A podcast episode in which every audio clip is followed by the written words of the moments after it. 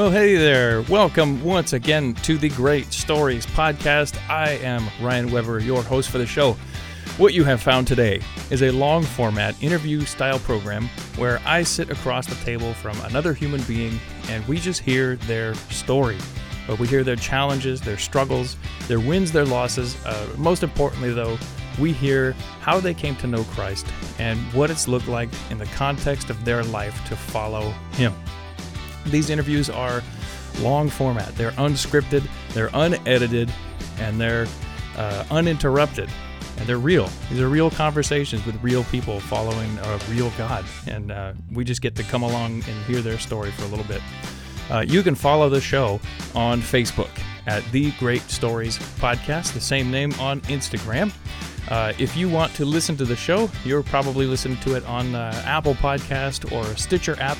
I'm currently looking at trying to get it up on some other platforms also, uh, but you can search for it there at the full name, The Great Stories Podcast. Uh, we have a Patreon account. It costs a little bit of money to do something like this. I'm looking at a logo. I want to expand to three mics. Uh, I just want to get this on other platforms and get these stories out. Uh, so if you want to search for us on patreon.com, uh, you can find us there. Just a shout out to Scott V. Thanks for your support, man. I always appreciate it. It's great bumping into you around town, too. Uh, I want this podcast to grow. I think the stories people have, the the ways that Christ has worked in people's lives is the most powerful thing that anyone has to say. And I know for every person I have on the show, there's probably a thousand people out there who could hear, who, who could share their story and, and would want to hear uh, about what this powerful God has done in their life. And I want them to hear it. So share the episodes, uh, give it a five star rating on the on the podcast, uh, and that'll just help it show up sooner as people are hunting for podcasts to listen to. Uh, and as always, if you want to be on the show or you know someone you think would be good for me to talk to, please send me an email at thegreatstoriespodcast at gmail.com. Uh, today, I just wrapped up a conversation with a delightful gal named Jennifer Yuen. Uh, she is a Bay Area native. She grew up around here in, in the Fremont area. Uh, she was born into a culturally Buddhist family, but began her journey following Christ in about the third grade. And just the, the progress through there, the story of, of her her really coming to surrender to Christ is incredible.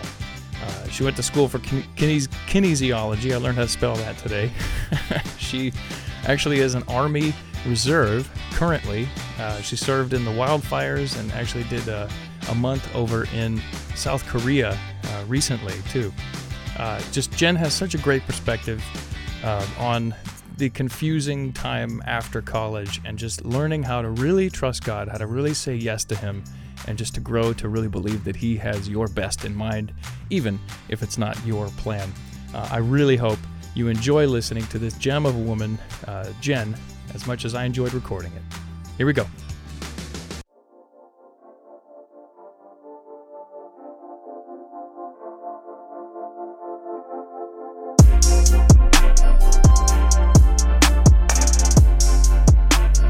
Cool. Jen, can I uh, pray for just a second? Yes, And then- absolutely. We'll hit the hit the mics. Okay. All right. Uh, God, thank you so much for giving us this time this evening. Uh, thank you for this, just the the blessing of these crazy toys that we have that uh, a conversation had in here can be shared with other people. And I pray that uh, you lead both of our words to be what they should be, and that they'll land on the ears they need to land on. I just pray, pray that you bless this time and guide us in your spirit. In Jesus' name, amen. Amen. Thank you. All right, Jen, can you can you state your last name for me? Yuen. UN. I Is don't right? even know if it's correct anymore. Is that 'cause I was right? born and raised here in America. Because it struck me that your your name is Jen Yuen, yes. like genuine. yes. No one has ever figured that out before. I'm sure, right? I'm, Um, I'm- in high school, they figured it out. Okay, So that was my nickname. Yeah. genuine. That's a cute nickname. You could do a lot worse. I, I was called all kinds of things in high school. Yeah. Yeah, Oh man. I know. Um, so it's Friday. What does an average Friday look like in Genuine's world? Oh man. Friday, it's work. Get right up on that microphone. There you go. It's work. Thank you. Mic etiquette here. Mic etiquette. Good. 101. You made it. Um, it's work, uh, you typically from nine to five, and then if there's prime at night, awesome possum. Mm. Try to go to that, or um, just any other plans that I may have with other people. Right on. Yeah, Do you work on Fridays? I do. I work Monday to Fridays. Oh, Yeah. normal normal people hours. I'm not used to that. Mm. What do you do uh, for work? So I just started actually as Ooh. the ad administrative assistant for a medical device company Okay, um, here in the Bay Area. So it's been over a month now. right on. What kind of medical devices are you allowed to say? No, Is it- it's it's life saving devices here. Um, we work uh, mainly with like coils, catheters, Ah. tubes, um, things that need to go into the body to take something bad outside of the or Ooh. out of the body. A lot of sterile Yes. environments. Then Yes. that's neat. hmm So you sell to hospitals and that's cool. Yeah, all across the world, actually. hmm So I got to see uh, a catheter, like a what is it, a cardiac catheter, the ones you put in your heart Oh, Okay. once, a long time ago. But it's a crazy process. Like they go in through their femoral artery and Mhm. put it up in their in their heart. It's like whoa, Yeah. crazy. Mhm. How you liking that? It's good. it's good. It's been um, it's been a blessing just having a job. Um, Yeah.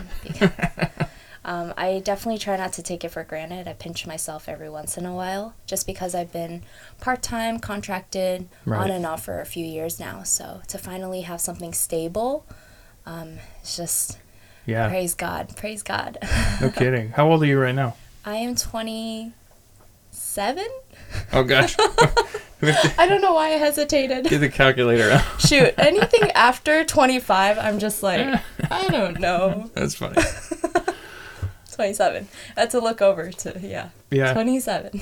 Eric is here. He's in the room observing the uh, the interview today. Um, so if, if we end up talking to somebody that, that our audience is blind to, you'll know why. the dog is here too, but I, I talk to her once in a while. Um, a funny story about um, about that. Hang on, I totally forgot what I was gonna say. Dang it! It happens. What was the story? It's okay. What were you, what were you saying? You were just saying I was talking about my age and forgetting age. my age. right. oh my gosh! Wait. and then I forgot. Okay, that wasn't a joke. Um, so I, I actually forgot how old I was for a whole year. 21. I, I was telling people that I was uh, 31 for two years. and uh, it was my 33rd birthday. And I, I was over at my parents' house and I told them, like, hey, what do you guys think? I'm turning 32. I'm getting old. And then mom just says, uh, Ryan, you're you're already 32. I was like, no, I'm not. Come on. So she got the calendar out and did the whole thing. Sure. And then, so I Yeah. aged. I aged two years uh, at the same time. I was really bummed about that because I feel like I missed 32 like altogether. Oh, man. It, Um, it flies by. Time flies by. Yeah. Yeah. So thank you so much for coming on the show today. Uh, I'm excited to chat with you some more. Uh, you had given your testimony at Prime, which is our our singles ish young adults. I, I'm not I'm not sure what really, but it's it's twenty somethings, Yes, yes, Um, yes, yes. and you'd given your testimony for that, and so I asked you to come on and just give the the longer version of it Sure. and uh, tell your whole story here. So, if you could, give us just some background on you. Um, where'd you come from? Where were you born? Family history, stuff like that. Go ahead. Mhm. Um, well, first and foremost, thank you for having me here. Yeah. Thank you for spending your time to sit down with me to chat about this. Totally. Um, so I was born and raised here in the Bay Area, um, and yeah, just here in the suburbs of Fremont. Um, grew up in a family that was culturally Buddhist, so we went through the motions of going to temple, praying to our ancestors, things like that. But we Okay. but I've asked my parents, like, even the previous years after that, it's like, no, they never believed in any gods in particular. So we just went through the motions because our families did. Hmm. Um, so I so I followed along too, and I think in any Asian family, um, Buddhism is pretty prominent Yeah. um, here in America and back home as well. So Hmm. it was something that we've just always known, and we just never questioned it. Yeah. Right. So culturally Buddhist. Mm-hmm. Is what you'd say. Yeah. Yes. That makes sense. Okay. Yeah. Um, you have any brothers or sisters? I have one younger brother. Okay. Where's he at? He's uh, working full time like me right now, and um, Lucky guy. yeah, I um, yeah, both my parents are retired right now, old and retired, but um, I'm glad that both me and my brother were able to kind of help support them, whether it's through the house or just financially. We're able to do that, Hmm. give that back to them now. So yeah, Right on. two adult kids. And were you raised in Fremont? Or I was. okay. hmm So are you a Washington Hospital baby, or is it like that close? So I actually was born at Hayward Kaiser. Okay. So when I say I was born and raised in Fremont, it's kind of a little bit of a lie, but I was born at Hayward Kaiser. Born in Hayward and brought home to Fremont. Okay. Yes, yes, yes, yes. right on. Um, tell me about growing up here. I, I grew up across the bay, so my knowledge of Fremont only begins at like 2006. Okay. So what was it like before then, for you? Um, hmm. I think growing up in Fremont is something I take for granted because it's a very great place to be at. And it's a very great place to live in and be like just to grow up in. Uh, very safe, a lot of resources. Hmm. Um, yeah, just a lot of resources, and we're really blessed here. Whether it's the weather, whether it's the food, I know. whether it's the people. Like, actually, the Bay Area is awesome. Yeah. Um, so this is where I was brought up in, and I don't know anywhere else. Have you traveled much, like other continents or countries? Yeah. Um, not really, actually. Um, the only other continent I've ever been to, besides North America, is Asia. Okay. That's it. Yeah, I don't even think I've ever. Yeah, that's it. Hmm. That's it. Where are your parents from? Uh, my, bear, my both my parents are from China. Okay. Yeah. And they they came when you know? Immigrated here to the states like in the seventies. Okay. Got Yeah. married in the late eighties.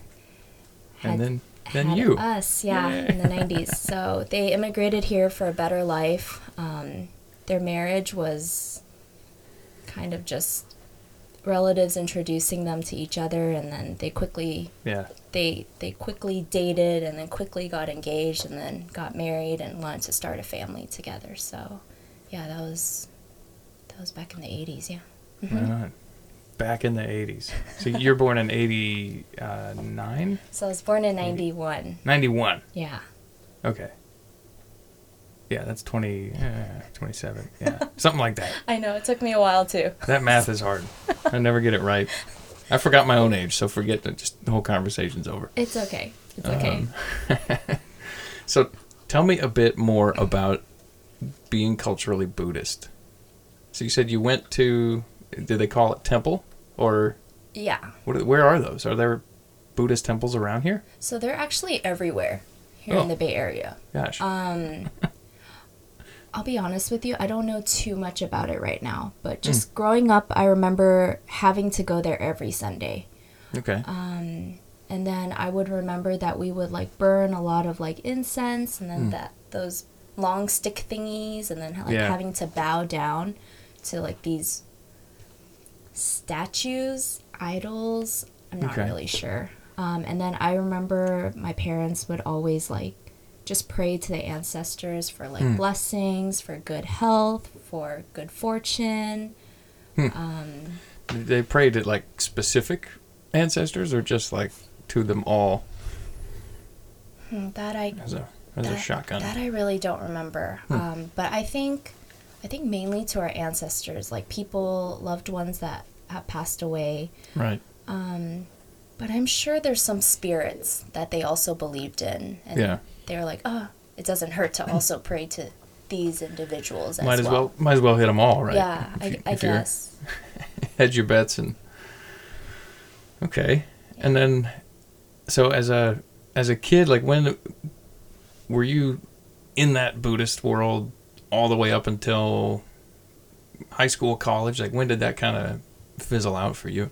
hmm So Buddhism was something I was born into, and then when I was in third grade, uh, my parents decided to transfer me to a local Christian school Hmm. here in the Bay Area. Okay. And for them, they didn't think much about it. They were like, "Oh, it's a Christian school. Like, it, it, it's not. It's not a. It's not really a big threat to us that it's a Christian school. But we just want her to have a good education, and just want what's best for her. And Okay. locally, they wanted, um, in terms of logistically, like picking me up and dropping me off. Hmm. This Christian school happened to be on the way to their workplaces. Okay. Can you say which one? Is it a secret? No, it's not a secret. What is it? What is it? I want to know. Should I be more specific I on must. this? Yeah, I guess. Um, it's Chinese Christian schools in San Leandro, but now it's Okay. renamed something and it's located in Alameda. Cool. I've heard of it. I Mhm. feel like I've met at least one or two other people Yeah. that have gone there. It's a very big um, Christian school here in the Bay Area. There's a lot, but um, that's one of the older ones, I would say. Okay. Yeah. Right on. Uh, so get into like what what high school was like for you. Uh, any highlights along the way, major events, things like that. Yeah. So, um, major events. So, going back to that third grade when I started at that school, that was when I accepted, or that's when I actually just started learning about the Bible and Hmm. about God. Yeah. And as a 10 year old, it's like something new, it's something cool. And then when my teacher approached me one day and was like, hey, do you want to accept Jesus Christ as your personal Lord and Savior? Hey, by the way, I mean, as a 10 year old, you're like, yeah, why not? Like, come on. Like, why not? Like, wow. So I accepted it. And she really encouraged me, like, hey, now that you're a Christian and you want to learn more about the Bible, you want to learn more about God and about Jesus, you have to go to church. Hmm. So when I went home, I like, like begged and annoyed and whined to my parents, like, hey, we need to go to church. My teacher says we have to go to church. Uh, my parents finally gave in, and we found a local church here in Fremont as well. So, um, ever since then, we've been going to that church. Um, it's called Chinese Independent Baptist Church in Fremont. Okay. Um, and through that, my parents came to Christ, my brother came to Christ, and we've been kind of living life since then. Wow. Um, and it's kind of crazy to think that one decision to bring their child to or transfer their child Yeah. to a Christian school, they didn't think anything about it, Yeah. was ultimately such a life changing, eternal saving Interesting. change for our entire family. Hmm. Yeah. And you'd say in third grade you you got it. Like, it, would you? Was there a? Because a lot of people when they talk about like childhood, Christ accepting, it's like okay, yeah, but I was a kid, and then in high school I really got it, and then well, not really, and then in college I really got it, and like, was it a gray thing for you, or was it like a, like a s- switch was flipped and and you got it? Yeah, for me, I did not get it. Um, third grade for me, I was just like, hey, this is something I want. Mm. Um, but when I accepted Christ in third grade, pretty much up until college, um, I was just going to church, enjoying fellowship with my um, peers in high school, Hmm. um, having fun serving at, at church, um, and being able to serve in different ministries. But I did not have a personal relationship with Jesus. Hmm. I didn't. Um, I had, yeah, I mean, I really did not have a desire to come to Him, to read my Bible and study more about what His Word had to say. Yeah. Um, and I just did it because in my head it was the right thing to do because I was a Christian. Um, so I lived a very stagnant, spiritually dry life Hmm. from third grade to end of high school, end of high school, going into college. stagnant, spiritually dry. Interesting ways to say it. So this is something that's on my mind a lot as a because I I lead a grade school ministry, right? Mhm. So we you know, we offer baptism and you know, of course every week we're presenting kids with the gospel. Yeah. And they're frequently invited like that. Like, you know, have you accepted Christ into your heart? And they you know, a lot of them, I don't know if I'm ready, and we drop it.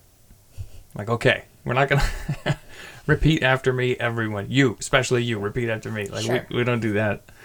Uh, but even the ones that do, yeah, I want to accept Christ, and you know, and they sometimes they're in. Like I've had, you know, first and second graders, and that thought is always in the back of my head. Because you're probably the fourth person that I've heard say that same thing.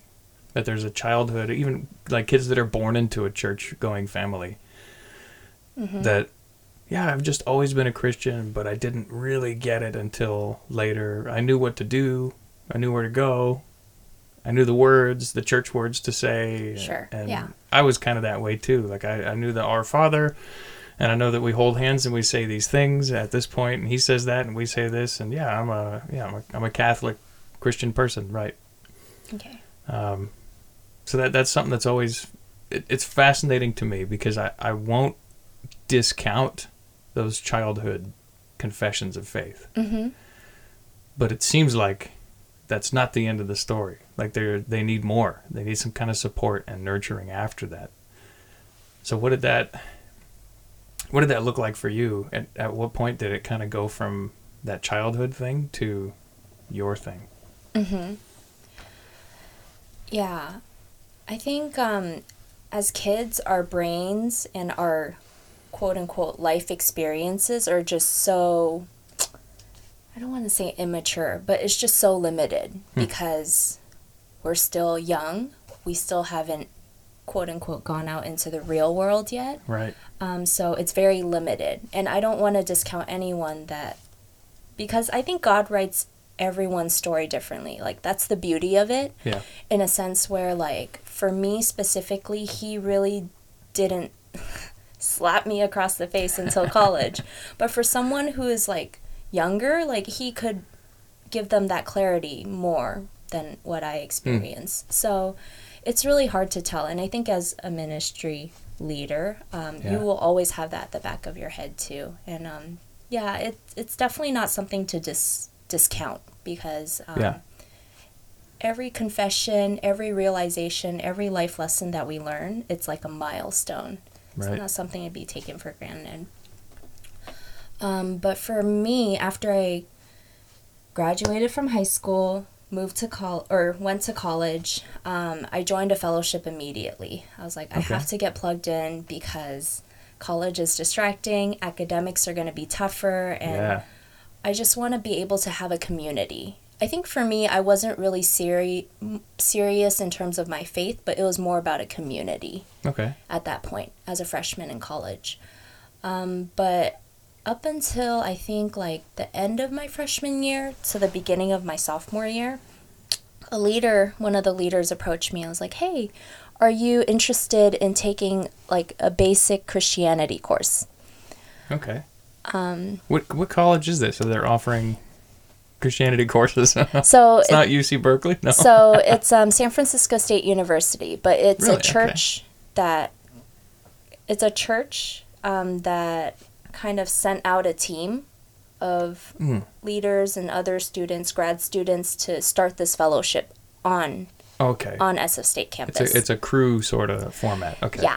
Got it's, it. It's like Cru and varsity. There's like so many now. I see. yeah, Okay. that are Okay. out there. But so they invited you in. Yes. Right on. Mm-hmm. What did that look like? Um, it was great to just be able to um, be with people that shared the same, or I think they shared the same morals and values as me, and just be able to be in an environment that was fun, but also like studying God's word, and that was a priority of theirs as well. So I really was craving that community, and I'm really happy that I got plugged in my Yeah. first year. hmm Right on. Yeah. So keep going then. What uh I'm I'm curious about this transition now. What Yeah. what was it that brought this into the real for you? So when one of the leaders approached me about taking a basic Christianity course, immediately in my heart was like, I don't need that. I've got this. Yeah, like I've been a Christian for so long. like this like it's like Yeah, it's like one of those things where it's like, hey, like I know you're fluent in this language, but do you want to take the level 1 level Yeah, of that? Yeah. Okay. And I was like, in my heart, I was like, I don't need this. I got this. Um, but looking back at that, that was definitely a very a very like prideful way of thinking about it. Yeah, But the yeah. more I thought about it, and the more um, my peers were like considering taking it, I was like, you know what? There's there's no harm in doing it. Hmm. Um, there's really no harm in doing it, and I do. I want to be able to just kind of relearn the foundations of Christianity. Right.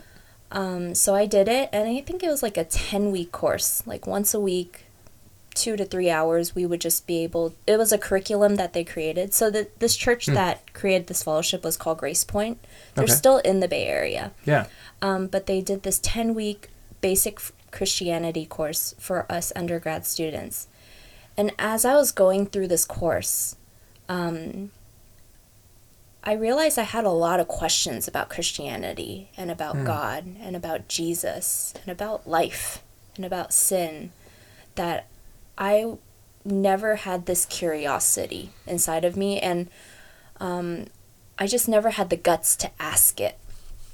I think um, growing up in a Chinese American church, or mainly Chinese, all the aunties and uncles that I grew up with at that church were very Chinese cultural, and it was very just go go go. But I felt like I was never, um, I never had the time and space to slow down and like ask the tough questions. Yeah. So finally, when it was a 10 week course and I was surrounded by other people that were Christians or not Christians, Yeah. trying to figure this Christianity thing out, I finally had the freedom to ask Hmm. All these questions that I was like, whoa, is that, am I allowed to ask that? Will I offend anyone? Yeah. Um, and that was when I realized I was like, wow, now that I'm an adult, like, let me figure out if Christianity is something that is real for me Ooh. because I grew up in a house that was Christian. I mean, third grade on. But Yeah. now that I'm an adult, I'm a college student, I want to figure this out for myself. Yeah. Let me investigate seriously for myself. Um, What were some of those questions? oh my gosh. I'd love to know.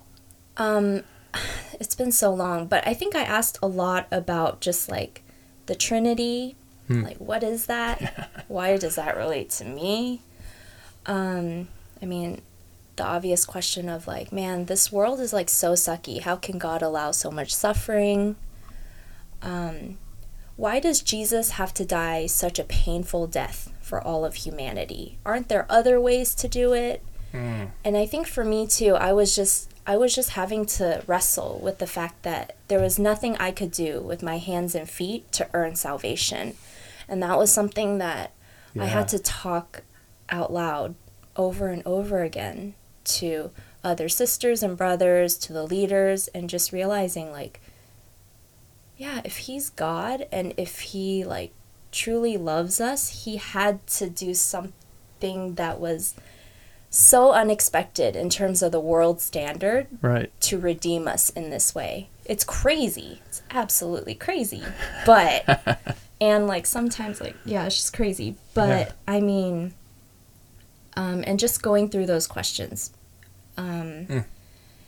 um yeah, and at the end of the 10 week course I realized that I I am a sinner that is in need of this Jesus. And as much as I know a lot of head knowledge in terms of the Bible stories and in terms of praying and in terms of serving and in terms of just the general things about church, um, Yeah. I did not have a personal relationship with Jesus. And at the end of the 10 week course, I was like, I need, I need you, God. I need you. Wow. Yeah, so that's when he slapped me across the face Love it. like, hey, hey, like, you Wake can't up. keep living life like this. Like, you need me, Yeah. and I want you. So I rededicated my life back to God. Yeah, like Hmm. sophomore year. I think it was sophomore year. And it has been such a learning experience since, wow. just to put it in such general terms here. Yeah. Well, we'll get there. We'll get more specific. That's what we do. We, Yay! we peel the onion. oh dear. Here we go. Here we go. That's so I cool. love it. I, I love that. Uh, there, there's a testament to these these college campus organizations. They catch a lot of flack sometimes for being too culturally relevant and too cool and like, where's the gospel? But this one sounds like they really they, like you said, they created a space where it was safe for you to actually ask those questions, right? Mm-hmm. It's a bummer that that those don't exist more frequently. I think because everybody has the you know all the same sets of questions. I think people pretty much wonder. Like most people get to a point where they're like, "Hey, like, was Jesus real? like, did he actually die? Sure. Was he he was God and a man? Like, Yeah. what is that? Like, what is that? Like yeah. the flood? Really? Like you want me to believe this? Like the Red Sea? Like all the, there's a lot of stuff in there. Mm-hmm. Yeah, and I think a lot of people don't feel like, oh my gosh, if I if I doubt these things, then I'm going to be seen as dumb or unholy or outcast or something like that. So I'm I'm overjoyed to hear that you had a spot where you could ask those questions. Yeah. So cool. Yeah, I think being in the Bay Area, just being blessed with a lot of great churches Yeah. um, that are willing to invest in seeing that college students, like every population needs Jesus. Like, everyone, the whole world needs Jesus. um, but college is really a time that people's curiosity peaks, Yeah. whether it's trying a new hobby or whether it's partying, alcohol, and drugs. Unfortunately, I just have to Right. say that because let's be real here. And then whether it's about like different religions or whether it's Right. dating or whether it's like a, ch- trying out a new major or a new job or a new internship. So Mm. it is really a great time for to realize, oh, I'm independent. I am a young adult. I am able to choose what I want to do. Yeah. And um, yeah, Yeah, that's always a time when, because I, I work with our high schoolers too. Mhm. So that's always a tense time, the Yeah. the year after high school, because we've known them a lot of times since they were little, Mhm. and they grow up, and we've seen them take these steps of faith, and you know, I've even baptized a couple, and they go off to college, and you're like, okay, just like let's see what happens now, like because once, you know, it, like you said, you're you're figuring yourself out. Yeah, like you're independent. No one ha- no one tells me when to get up or where to go, what to think, what to say, except like professors. But that's different, right? Yeah, got to do my own laundry, make my own peanut butter and jelly yeah. sandwich. Like, come your on, own make your own ramen. what a thought! I know.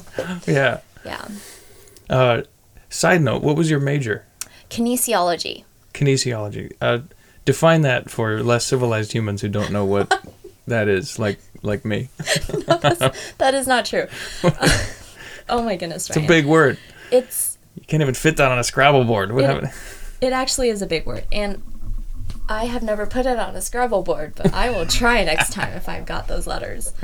So, kinesiology is the study of human body movement. Okay. So, Biomechanics. Okay. Mhm, yeah. Got so it. a lot of people they want to go to med school, nursing school, physical therapy, chiropractor, sports medicine, Okay. physical training. You can do a lot with it. Got it. Yeah. Okay. That makes sense. Yes. I get it now. Mhm. I think I already knew that. But I need you to remind me.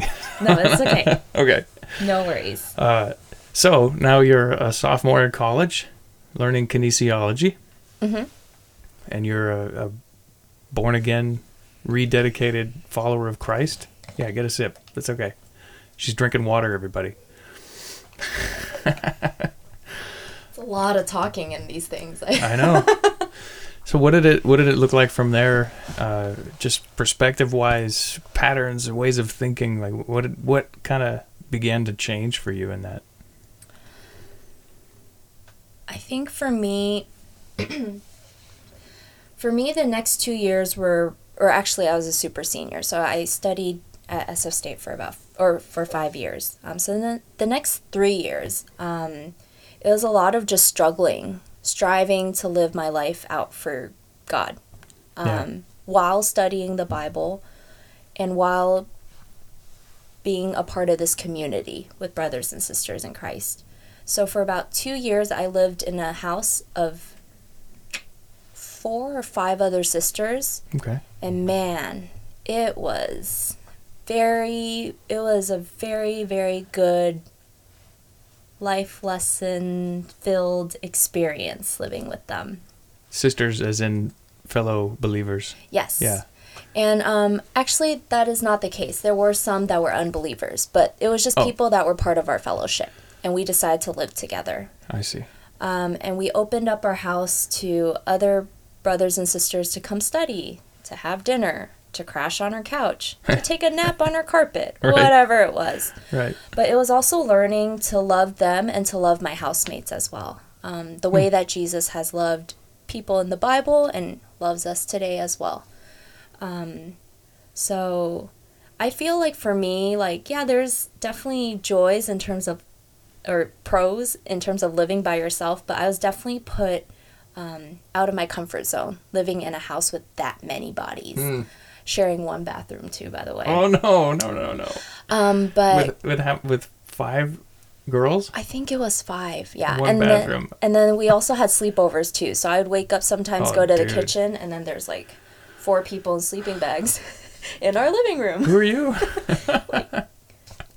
If Oh. someone invited you in, okay, like no worries. Um, and we just wanted it to be a s- a fun house, but also like a safe house for people too. Yeah. Um, and that house we went through a lot of a lot of a lot of topics. Um, We had a lot of girls that came in that were Christian, solid Christians, or people that were non-believers, but they were interested in Christianity, and they would just come over and we would talk hours Really? about God and Jesus. Um, I think I can share about this. We've had a lot of girls that struggle with body image and like yeah. eating disorders, um, people that were depressed and suicidal. And I know for us, we're not professionals in terms of dealing with these things, but Right. we really tried to be a house of sisters that loved other brothers and sisters in the best way that we could in Yeah. terms of our limited life experiences. That's but perfect. That, that's all you're called to do, right?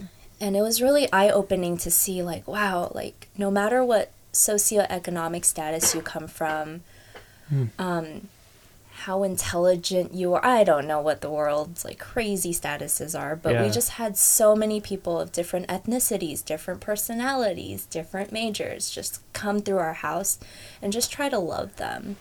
And it was through that experience that i realized like wow like that's actually a great way to reach out to people instead of just talking Yeah. about the Bible or like you have to believe this because this is what the Bible says. Right, right. But it's actually a lot through your actions and being genuine and just being open. Genuine. Genuine. Keep going. Sorry. He had a moment there, you guys. I got it. Um, but just being real with people. Yeah. Um, and just yeah, and just being like, hey, you know what? Like, I'm no different than you. Yeah, I'm a Christian, but I also want you to be able to be open minded, just like I am trying to be with you. And let's have conversation. Let's Yeah. try to be in each other's lives. And it was a really, really good living and learning experience through that It's a missionary experience, is what it is, right? I on mean, a college campus, kind of. Yeah. Yeah. Yeah. Yeah. yeah. and that, that's the the cool thing about this is we're not required to be Bible scholars or professional evangelists Hmm. or or whatever. Like God calls us right where we're at. And the thing is that a Bible scholar wouldn't actually be able to access those people. Right? They they're not interested in that. They want to know you because they know you and you're a real Hmm. person and you invite them in. Like that's that's the cool thing about the calling to evangelize. Is that a lot of times you don't actually have to go and evangelize. You could just sit there and be Christ-like, and people will find you the way they're supposed to. Right? Hmm. That's so neat. Yeah. What a cool house. Yeah. Yeah. um yeah it was it was just yeah it was actually just such a blessing not only did i learn a lot but i was also able to like it's an exchange right Yeah. it's like a life exchange between human beings um, but it was great that god could use me in that way but god also taught me a lot through my Yeah. college years yeah my faith grew exponentially What were some of the challenges uh, being at San Francisco College and being a Christian? Um, as you know, San Francisco, I would say like the first thing that comes to my mind is like just just being super liberal. Yeah. Um, so we have a lot of people that are very opinionated in terms of hot topics, Mm. like LGBT. Oh yeah, um, yeah, In terms of, yeah, a lot of people that were like very opinionated about like politics yep, and just like how to, how to like, um, like we all have our own opinions and it's hard to be it's very hard to be open-minded actually it was something that i really had to learn and i still learn today is just being a good listener Mm. um, but just a lot of hot topics in san francisco it's like a melting Oh, plot yeah. pot, pot not plot Yeah. pot of everyone um, and that was really hard at times when people Yeah. were very fired up and you want to be kind and want to share, you know, you know, we don't have to talk about God or Jesus, but just being able to love them. But um, just realizing, like, yeah, like there are difficult people out there, and sometimes um, if it's not worth the fight, then you have to walk away from people. yeah, Um, because I know for me, when I lived in that house, I was like, okay, we're on a mission here. You know, we got to reach every single person yep, but I quickly realized that that's um, that's not possible, um, and that um, God will definitely give you people that are more open Hmm. to just being friendly, or even hopefully to wanting to learn more about God. But Yeah. there are people that are just you come across and they're just, ooh, yeah, hostile. yeah, Yeah, I've, I've encountered several. Yeah, yeah. it's uh, Um, it, it that it's interesting that like, yeah, it's not like we ever write anyone off. You know, mhm, it's like, oh, there's no way God can't get you. Um, mhm. but at the same time, you know, you can't force somebody to get something or understand. Like, just Yeah. listen. Like, if someone doesn't want to listen, you're like, okay, well, I'll I'll be here when you do, and Sure. great. You know, Or we could just be good acquaintances, yeah, good classmates, just cordial, respectful human beings to each other. and they're watching anyway. Really, if they know, you know, that you're one of those people. Like everybody kind of has this. Those people. You're one of those those church people, Sure. right? Like everyone has this idea of what those are supposed to look like, and so yeah, they that that's what worked on me when when I because I was one of those like outspoken. I hate everything religious. Bible's stupid. Jesus Huh. wasn't real. Like ah, you're an idiot. That, that was that guy. Okay. Uh, but you know, the guy who ended up like witnessing to me, you know, he blew his cover with me.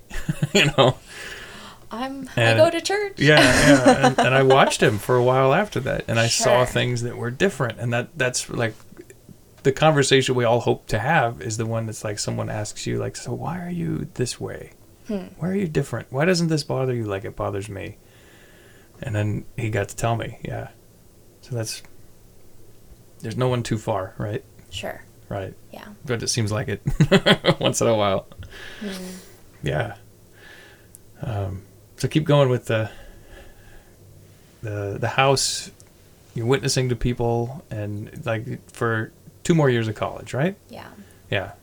Um. Yeah. It wasn't easy. I mean, we all have our ups and downs. I mean, living in a house with that many people, conflict arises, miscommunication arises. Yeah. Um, we're Ba- human beings. Bathroom conflict. Bathroom. Who took my food out of the fridge? Why isn't this clean? I can go on and on and on and on, and it's normal. It's normal. And um, just because we're Christians doesn't mean like we're not gonna Yeah. go through conflict or n- not be loving to each other in Right. some some sense. So it was really a trial and error in terms of learning how to love one another, but also like, hey, if this really bothers us, like Mm. you could bring it up in a loving way. So it was Yeah. just a lot of um it was like a testing ground for me. And it, life is still a testing ground for me, but um I was just so yeah, looking back at it is something I don't take for granted and Mm. I'm still very very close with those sisters that I lived with even though I don't go to church with them anymore.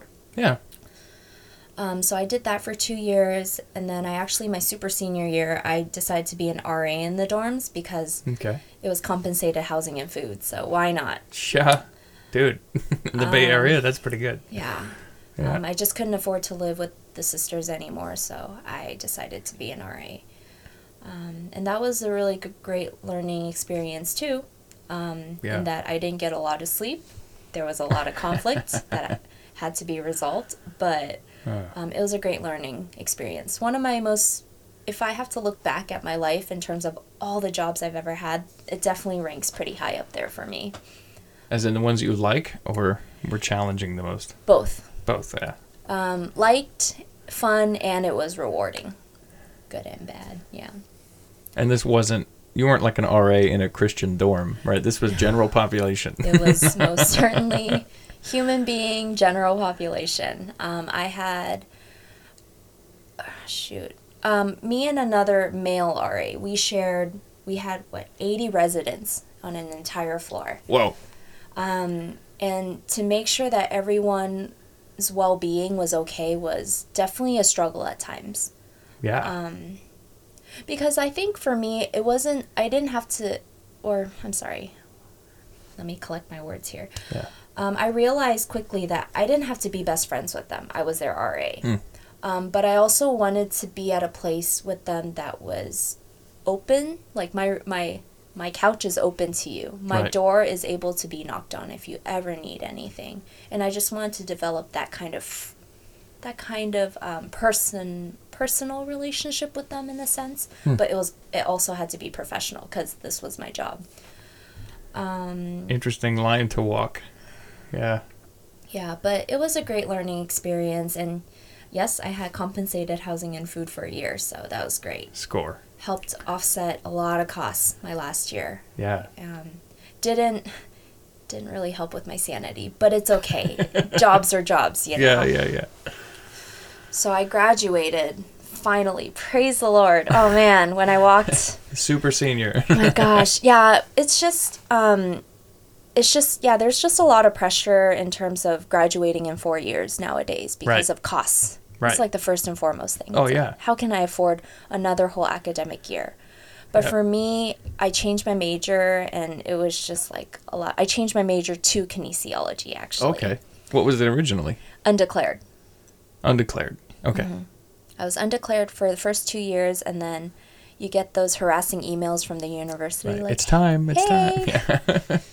you gotta choose a major. Like you're gonna be a junior. So That's fine. Everyone changes it anyway. You might as well go in undeclared. sure. Yeah. Um, and it was it was, uh, yeah. For the longest time, I just didn't know what to do, and I just didn't think that that was okay because Hmm. everyone around me seemed like they knew what to do, but Yeah. and it's just it's just hard. But when I chose kinesiology, I was just so glad like that I enjoyed the classes that I was taking. Yeah. Some I didn't, but um, I knew that once I had that major, I would figure out what to do next. Right. Let me just graduate and then figure out what I want to do next. Take a step by step. Yeah. So after graduation, what what did life leave you? where where are you at? Um, after graduation uh, with a kinesiology major, I decided that I wanted to do physical therapy.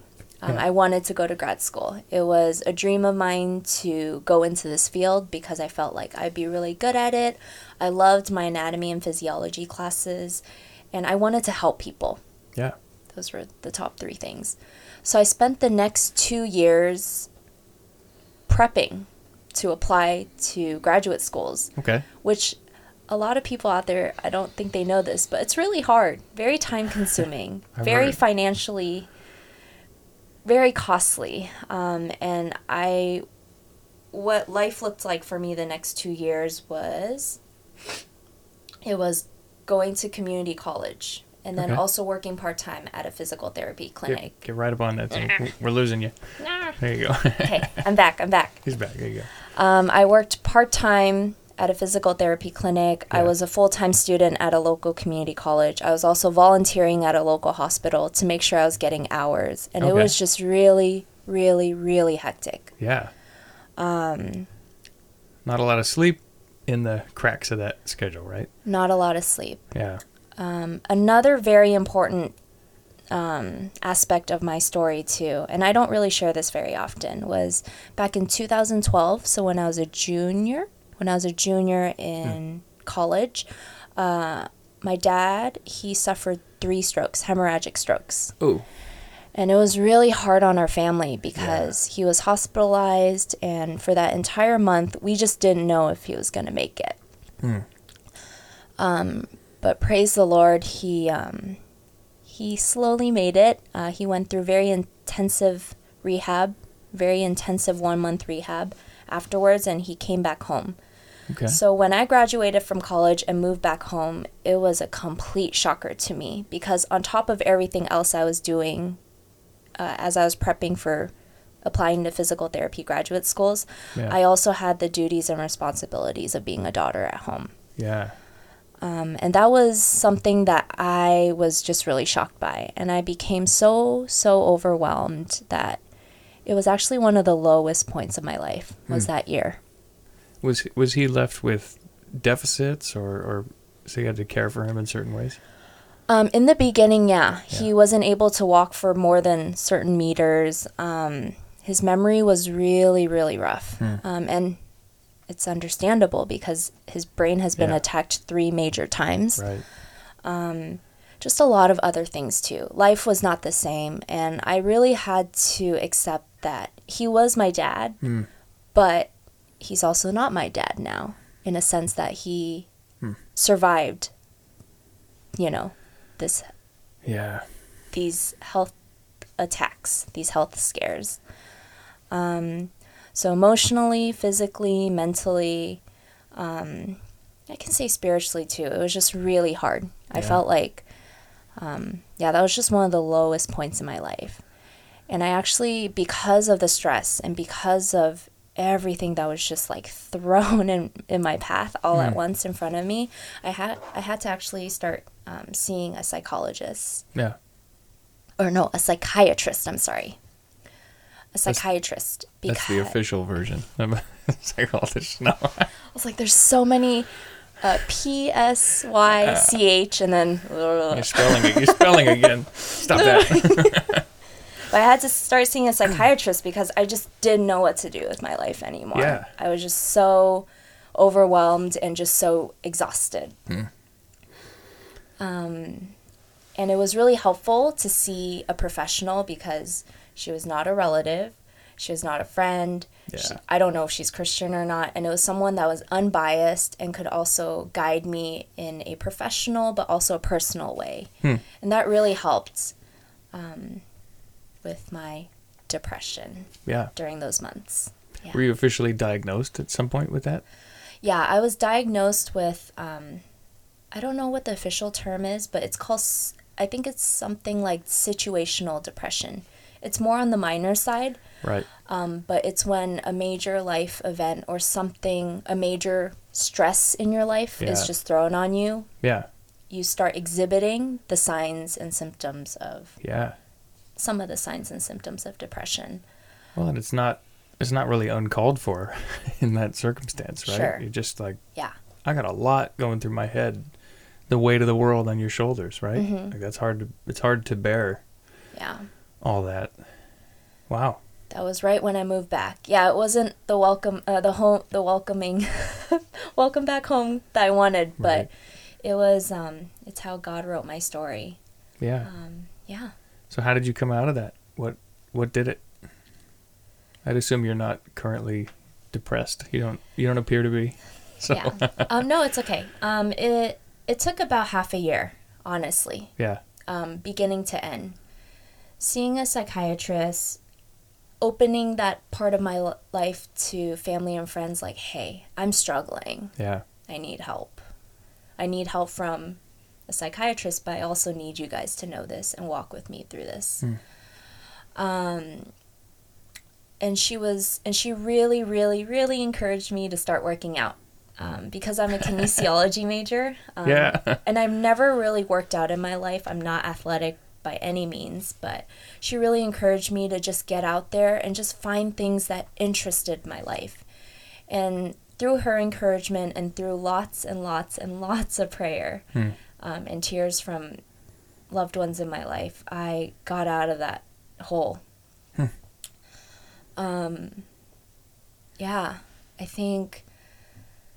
I think it's just one of those things where it just hit me, and I'm like, man, this sucks right now. Hmm. How do I get out of this suckiness? Um, and yeah, it was just through. It was just yeah. I just can't stress it enough. Like just the support of people around me Yeah. makes makes or breaks a lot of things in life, and this was one of the things where it just made it for me. Community.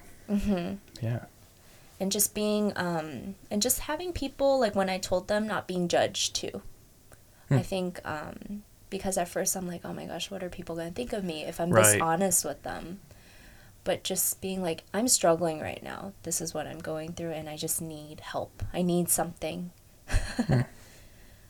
um, so that was my year, half a year to a year after I moved back home from college. So now you're Yeah. you got me all like anxious for you. Man. It's okay. This was back in like 2014, 15. So Yeah. it's been a while Yeah. because we're in 2018 now, right, Ryan? Oh, we're going to, Almost, Almost. 19. I know. Two two days? What is today? yeah, in two, three days. Wow. Today's the 28th, I think. Wow. I can't believe 2020 is like almost there. Oh my gosh. It's a year and 2 days away. What? Uh. what? yeah.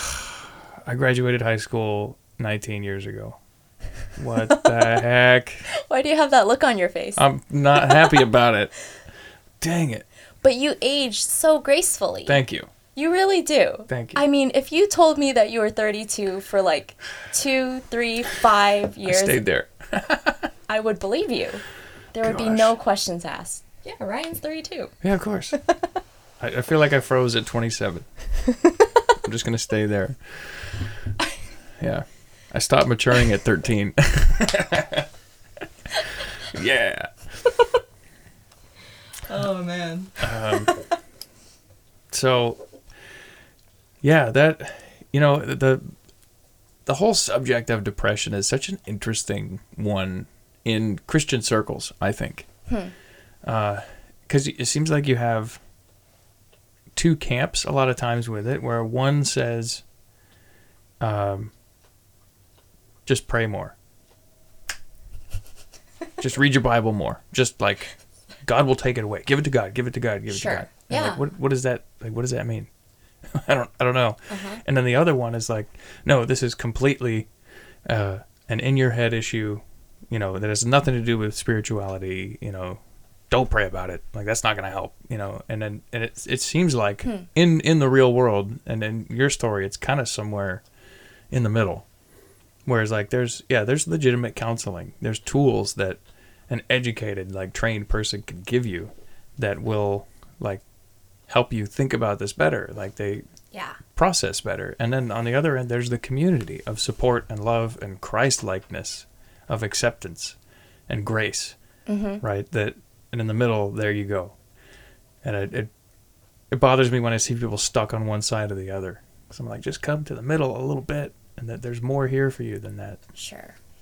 It's Yeah. just it's just so hard because depression is something that is not talked of a lot and the human brain is we're still like figuring out and learning and discovering so many things about it. Yeah, But I think as long as or as Christians we try to be as loving and open and understanding of people that are struggling with various mental disorders, physical Yeah. disorders, whatever it may be yeah, yeah, there's really no like there's really no like yeah, you know like law, like manual or like law of the land of like, how to like for sure do it. everyone's different. Act yeah.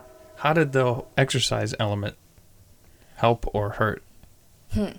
What do you think? What did you end up doing? Did you just run around or swim? what did you do?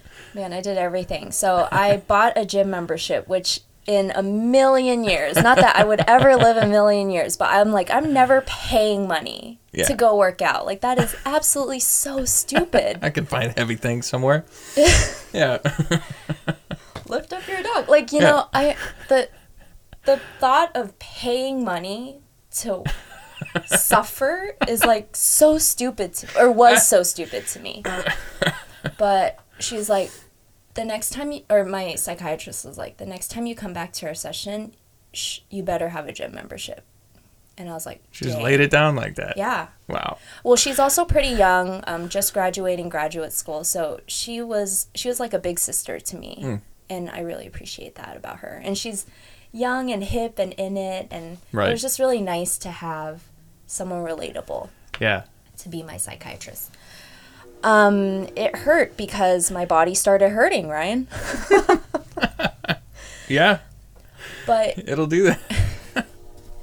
Um, but I joined the gym. I started just experimenting with the machines, with the tools there. I joined all the classes, just trying out everything from weights to yoga to Zumba to to The Zumba. to body combat, which is like a martial arts mixed class.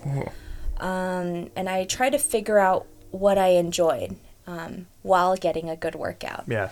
But I think most importantly for me, the benefits of being in the gym is just being away from the world. Hmm. Being away from being a student, being a daughter, being at church even, being away from people. And that is one my one hour to just clear my brain and just get a good sweat on.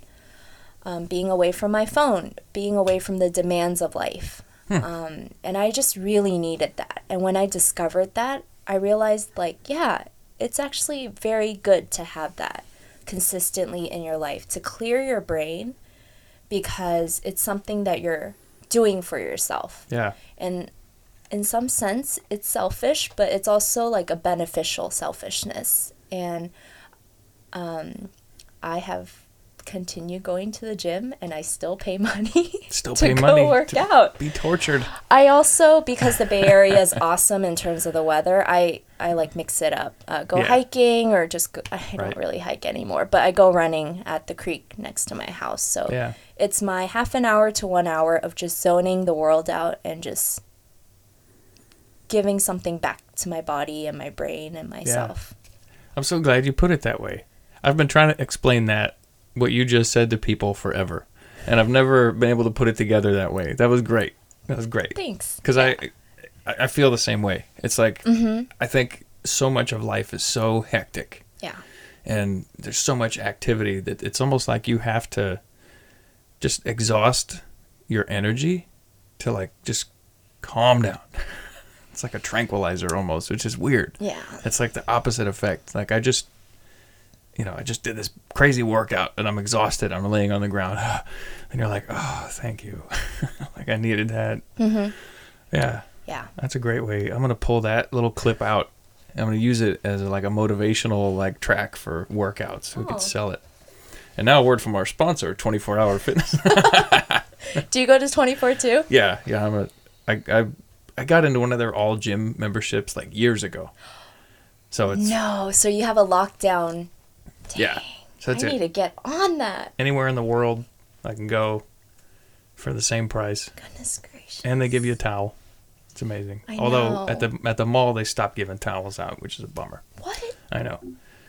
Because people kept leaving them all gross, like curled up in the corners of things. Like Gym just etiquette is I real, you guys. Like, just practice it. Come on now. cave people. Sorry. oh man. Um, Yeah. Yeah. So after, so did you end up going to graduate school? Did that that happened? Okay. It, it did not actually. oh, it didn't. I'm Okay. nodding because it's You understand the question. you're no, you're so great at like just following the sequences of my life. So, like I said, I took two years to prep and apply to graduate schools. Okay. Uh, the first time I applied, I got or I got rejected from all the schools. What? It's very competitive now. Yeah. Just anything in the medical field, I think um, it's just getting harder and harder, more and more expensive. Yeah. more and more harder. um, so yeah, I got rejected because it is a doctorate program now too. So it's even, Oh. I guess the degree is even more. Okay. So it's not a, a master's level, really. It's It, a it used to be about seven years ago. Yeah, gosh. or maybe more. But um, Okay. yeah. How long is the graduate school? So typically they're about three years, two to three years, I think. Okay. Yeah. That's so a that's a lot of school. it is. Okay. It is. Um, so when I got rejected the first cycle, or got rejected from all the schools, I was like, okay, what can I do the next cycle to stand out, to be a better applicant? Right. So I took more classes to increase my GPA. I retook my GREs, which is like the SAT of grad schools. Yeah. So I retook that test to get kind of a higher score, not that much. It was like one or two points. Um, and I also did something pretty dang crazy. Okay. what? I decided to join the Army National Guard. Um, yeah. There it is. Go Army. Go Army. Go Army. Um, and for me, the reason why I joined was because I saw it as just such a pro in terms of applying or in terms of paying off this super ridiculous expensive education. Because they compensate you for National Guard? They do. Yeah. Um, it's um when I was talking to my recruiter, it was a pretty big chunk. Over over half of tuition they would have paid for it. Yeah. And while you're do while you're a part-time soldier, you also get a monthly stipend, so that would have helped. Right. It's not that big, but it's it's something. Um, so I would have been a part-time soldier while being a full-time student if that were the case. How do you make this jump to go from kinesiology, graduate school, da da da da, Army National Guard? like, how did that come about? Like, did a recruiter just pitch it to you right, or are you sitting at home? We saw a commercial. they have inspiring music for the Army. I I know. I've heard their theme song. Their ads are just very patriotic. You wanna- you want to go fight something? Ah, Yeah, you go. do. You do. Um, for me, it was after meeting the recruiter, it was about a year long process. A lot of praying, a lot of talking to people in my life, like, hey, is this a good idea? Yeah. Um, what are the pros and cons of it? Um, looking back at it, I really wish that I had someone that had military background in my life so I could really talk with them in terms of how it's changed their life and what that commitment really looks like for them. But I didn't. Um, and for me, it was a lot, again, like I said, a lot of prayer, a lot of talking to people people in my life. I mean, my parents immediately were like, "Nah, Yeah. You're not going to do this. Like, we'll refinance the house, we'll take out loans, we'll make this work for you. And I knew that that would just not really be possible with them in terms of Yeah. the retirement season of life that they're in right now. Um, so just really outweighing the pros and cons and praying. At the end of the one, at the end of the year of like, just really like molding this in my brain, I realized like, you know what, God, um, there's a lot of pros and cons in terms of whether I do this or not. But I'm just going to trust you because I there's nothing with my own two hands and feet that are going to guarantee me that it's going to be 100% beneficial and that it's going to work out. Yeah. And when I realized that, I knew immediately. I was like, I think God wants me to do this. I don't know why. I don't even freaking like wearing camo. but I'm going to do it because I want God to walk me through this season Yeah.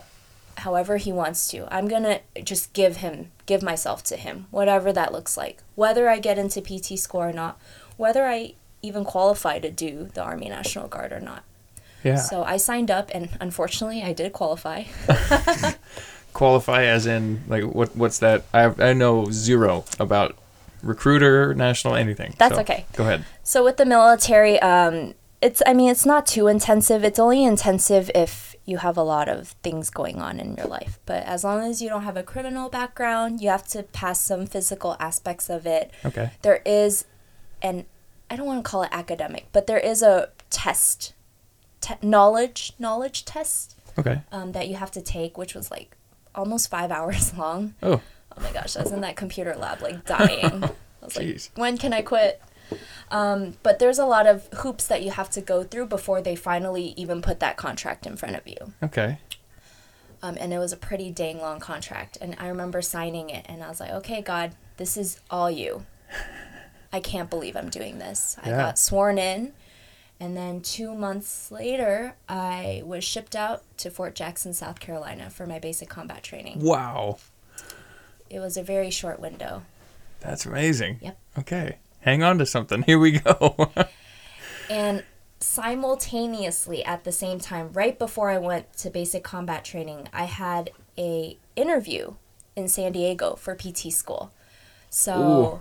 the timing of everything was just so close. And I just remember throughout all of it, I was like, oh my gosh, God, like you want me to go to this school and you want, you know, and I was like excited and I was just very hopeful in Yeah. terms of getting kind of what I wanted out of all of this. Wow. The dog is making noise. She's so cute. She's a beautiful animal. She is so gorgeous. Are you good now? Okay. Man, so how long was basic is it basic training? Is that what you call it? Yeah. Combat training? What what is Ba- that? It's basic. We just call it basic, but um, the full title of it is basic combat training. What does that look like? It's two months of hell. it is. We're losing you again. Here. There you go. I'm just. it's two months of misery. Absolute misery. Yay! More misery. Um, everything you see in the movies is pretty accurate. Yeah. Yeah, it is. Um, it really depends on your cycle in terms of drill sergeants and season and whatnot, but um, the misery of it is is pretty spot on when I see it in the movies and shows these days. Yeah, And this is a mixed company, guys and girls together? yeah, hmm Men and women? yes, Yeah. men and women. Or everything in between, right? Yeah, um Wow. And it was how long? Ten weeks, that we said? yeah, two months. Yeah. Two months. Two months of misery. Mm-hmm. And then af- after the end of that, you're officially a National Guard person, or what? Are, what are you? Yeah. So after surviving that for two months, um, you you are officially an American soldier. You're, in, arm, you're in the army. And then right after basic training, typically um, you go to AIT, which is your job specialty for the military. So Okay. we have people that are cooks, we have people that are infantrymen, they run Right. around with guns, and then you have people like me. um, and my my MOS, my job specialty for the army is 42 Alpha. It is a human resources specialist. So I do the administrative behind the scenes work for our army. Got it. Paperwork. Right. But there's a huge number of people, all with different jobs. Yeah. and so, like, Mhm. I can imagine trying to keep track of all what's going on military wise is ridiculous. Yeah. So with basic Yikes. combat training, everyone gets that same training, regardless of what your job specialty is. Even the is. cook. Yeah. he's got he's got to run and do the Mhm. push ups and all that. Okay. Yes. hmm Great. And you don't get the same amount of sleep, whatever it is. Right. And it's not until you survive that you go into your actual job training. Wow. Yeah. Did they did they have you shoot and stuff too? Do you have to like qualify with guns and everything? Oh, The- yeah. The G word. Oh man. Yeah, we did. Uh, we qualified with M4s. I don't know if you're familiar. Of course you're. Yeah. you're like, look what's behind me. Yeah. It's my Christmas tree. Yeah. and so we qualified with M4s, which was I remember when they handed me the weapon in my head. I didn't say this because we were in basic we were in basic training. I was like, wait, we have to shoot. Wait, wait, we have to we have to have this weapon with us for the next six to eight weeks. I remember uh. saying that in my head because you kidding me? the thing is, I asked my recruiter about things, but he's, gosh darn, this guy too. If he's listening, it's okay. But, anyways, he didn't tell me too much because he told me that he didn't want to. He didn't want to tell me too much about basic because he wanted me to create that experience for myself. yeah. As much as I hate him for not telling me that part, um, I'm also very grateful because I think if he would have told me how his basic was, I would have ex- had some level of expectation of Yeah. what mine was. But he didn't tell me anything. He didn't tell me that we weren't going to have a lot of sleep. It was going to be miserable. It was going to be really hard. Um, I mean, he he kind of hinted at it, but I um I was like, nah, it's not going to be that bad. Yeah. And then That's just the movies. like it's all exaggerated. oh man. But it was one of no, it is the hardest thing I've ever had to do in my life. Wow. That I've had to do. Not not including like family, you know, family deaths or whatever, but it is Yeah. one of the hardest things I've had to voluntarily do in my Mm. life. Yeah. So how did that change you? Because you said, "Oh, it changes people." So I want to know Yeah. surviving that. two things. Um, one thing was as a Christian, I was like, okay, I'm going into this misery land. And they strip you of everything. They take away not just your phone, but your civilian clothes, Mm. your toothbrush and toothpaste. They ish- they give you have to buy theirs. Um, their underwear, their females, their bras, everything, socks, shoes, everything has to be bought from there. So when I was stripped of everything that I owned, they took away like they took away everything that I brought into Fort Jackson. Wow. I was like, wow, all I have that is mine is my relationship with God. Mm. When you're stripped of all your possessions like that, um, the only thing that was tangible and that was mine in my heart and that was not touchable and the drill sergeants could never rip away from me Yeah. was God and my relationship with God. Wow. And when I realized that, I was like, okay, God, I can do this. You and I, we can do this. I can do this. You will give me the strength that I need every day to do this.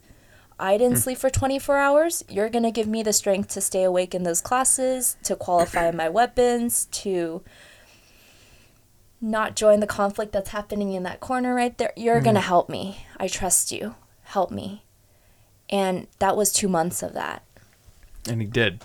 and he did he he performed beyond my expectations and that's another segue into the second thing i learned was that i'm a lot stronger than i think i am Hmm.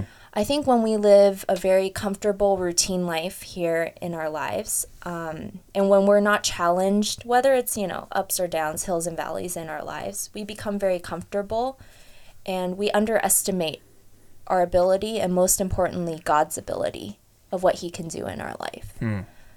um, and i remember like man i just i just climbed that wall and i remember like sometimes those obstacle courses i'm like nah i'm not doing this and then you have a two drill sergeants behind you like Go. get your Yeah.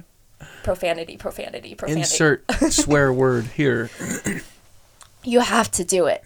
Um, And as long as I did my best, I'm not going to say I I accomplished everything at basic training. There were a few physical things that I just couldn't do. Um, but as long as I tried, and I really shocked myself. Like, wow, I actually did pretty well in that weapons qualification, even though I only got three hours of sleep last night. Yeah.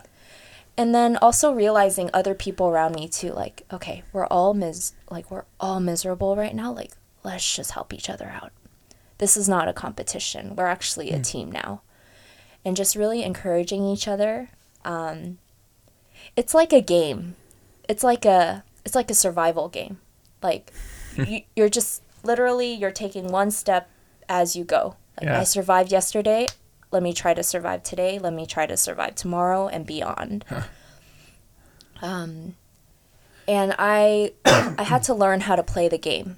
Um, so try you know not be disrespectful to the drill sergeants making Yeah. sure you actually do what they tell you making sure you're actually paying attention so that you don't get your butt whooped later on when they ask you a question like things like that and i started learning how to go along with this game of theirs Wow. yeah, it, I know it sounds crazy to people, but it's just an experience that um, it's like, yeah, it was just very life changing and very hard, but also very humbling. In that that was another place that I met God in my life, Yeah. because I don't think I'll ever be that that miserable ever again. Let's hope not. Let's hope not. Yeah. yeah.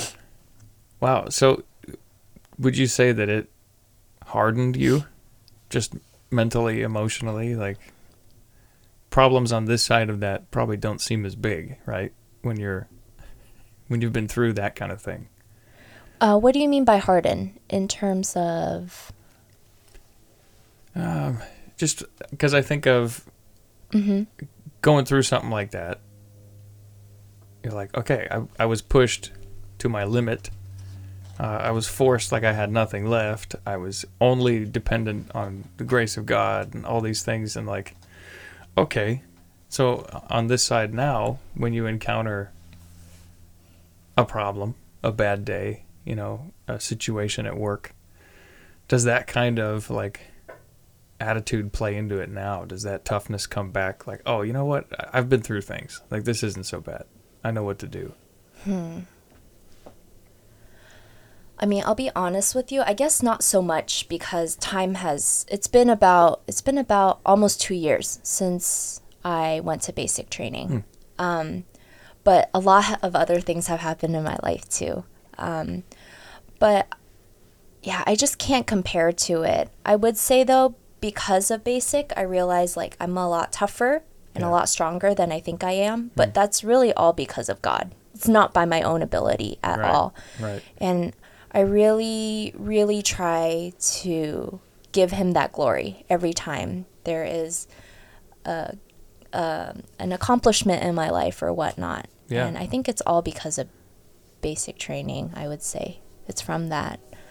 Um, but yeah, I would I would say it's definitely encouraged me in some sense in like, okay, I've been through basic, but it's not that I can conquer the world because I've already done basic Right. but just realizing that I'm a lot stronger than I think I am and not giving into the lies mm. that Satan might throw my way, but realizing mm. always to turn my heart and my eyes to God instead when things are that hard and that miserable.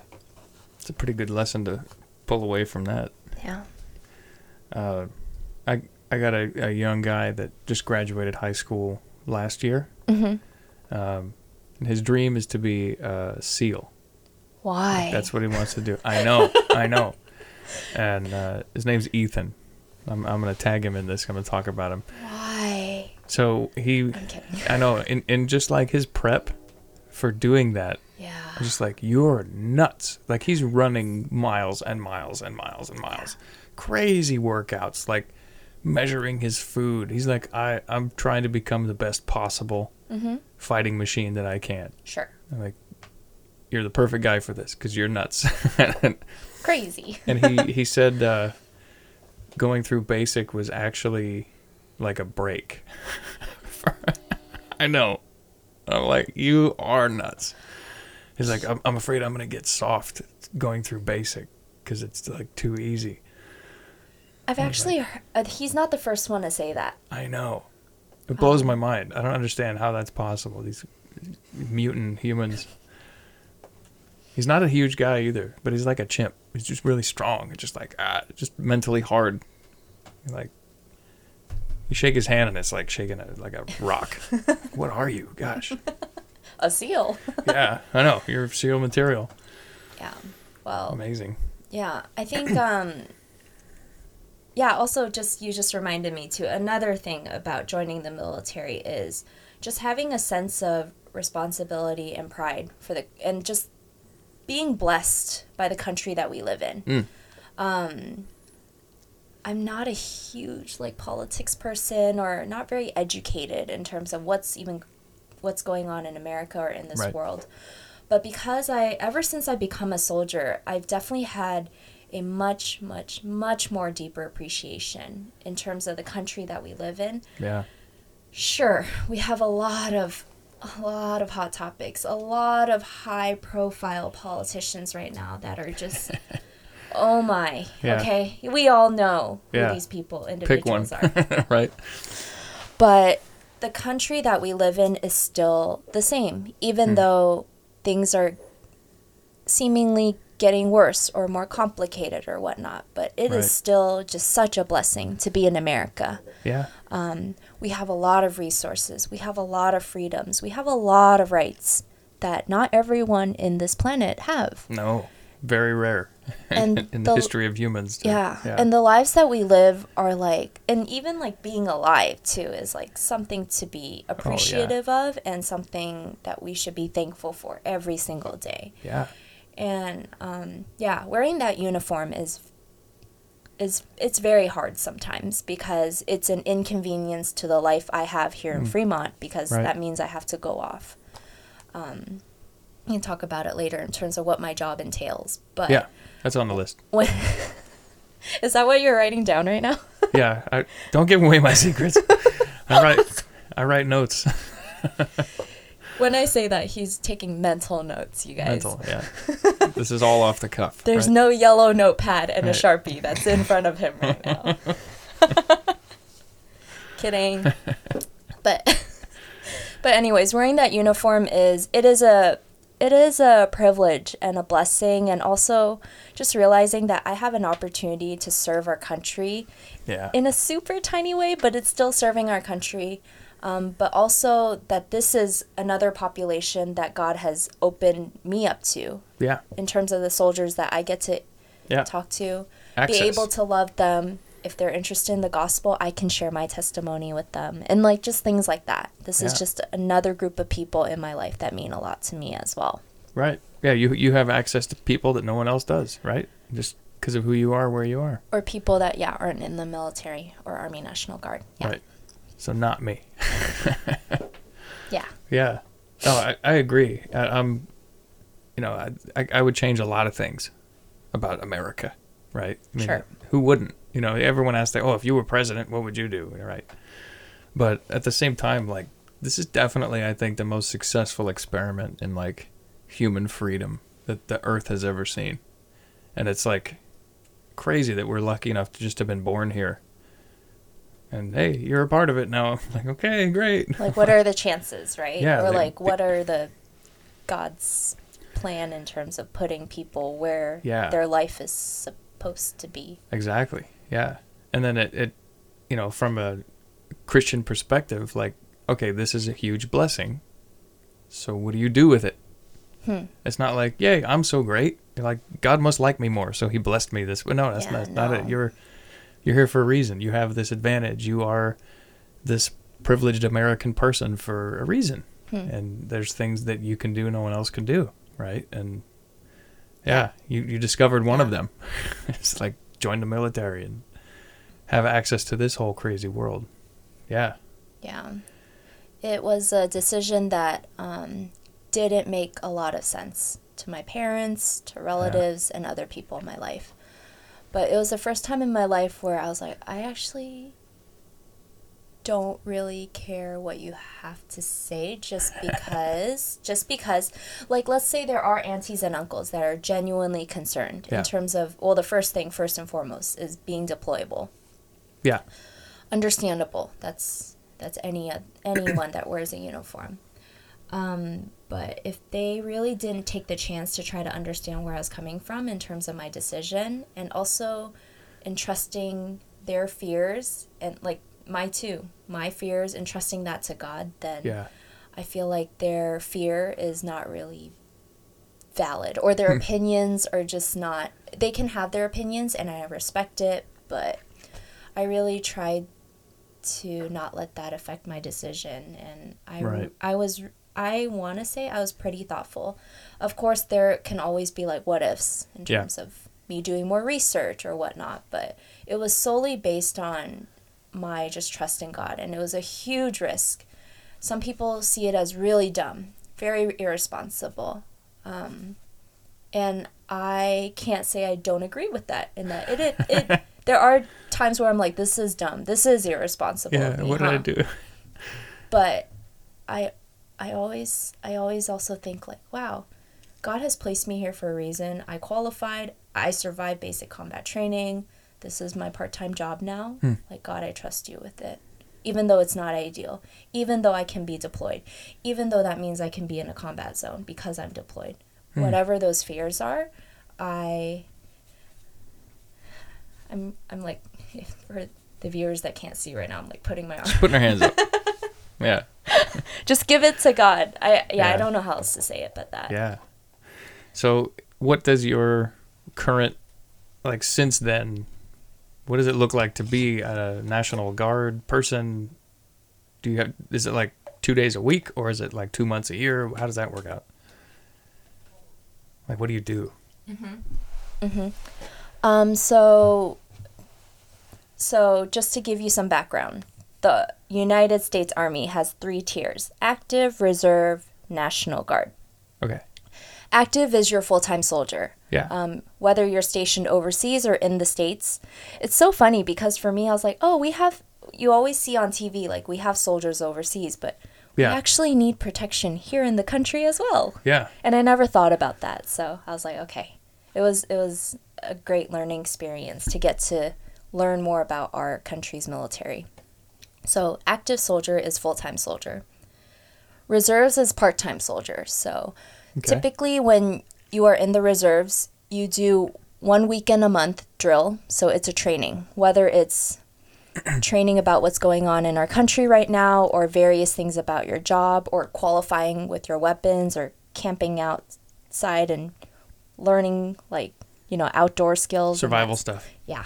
You Or- did, you, and so you do those things. Yeah. That's So- cool. so that's the reserves. Um, but the thing is, with the reserves, you are kind of the second level line of defense in terms of if our commander in chief, aka President Trump, just needs an army of people for whatever reason, yeah. the active and the reserves are So you get pulled in. the first two to be activated. Okay. The third level is National Guard, which is what I'm in.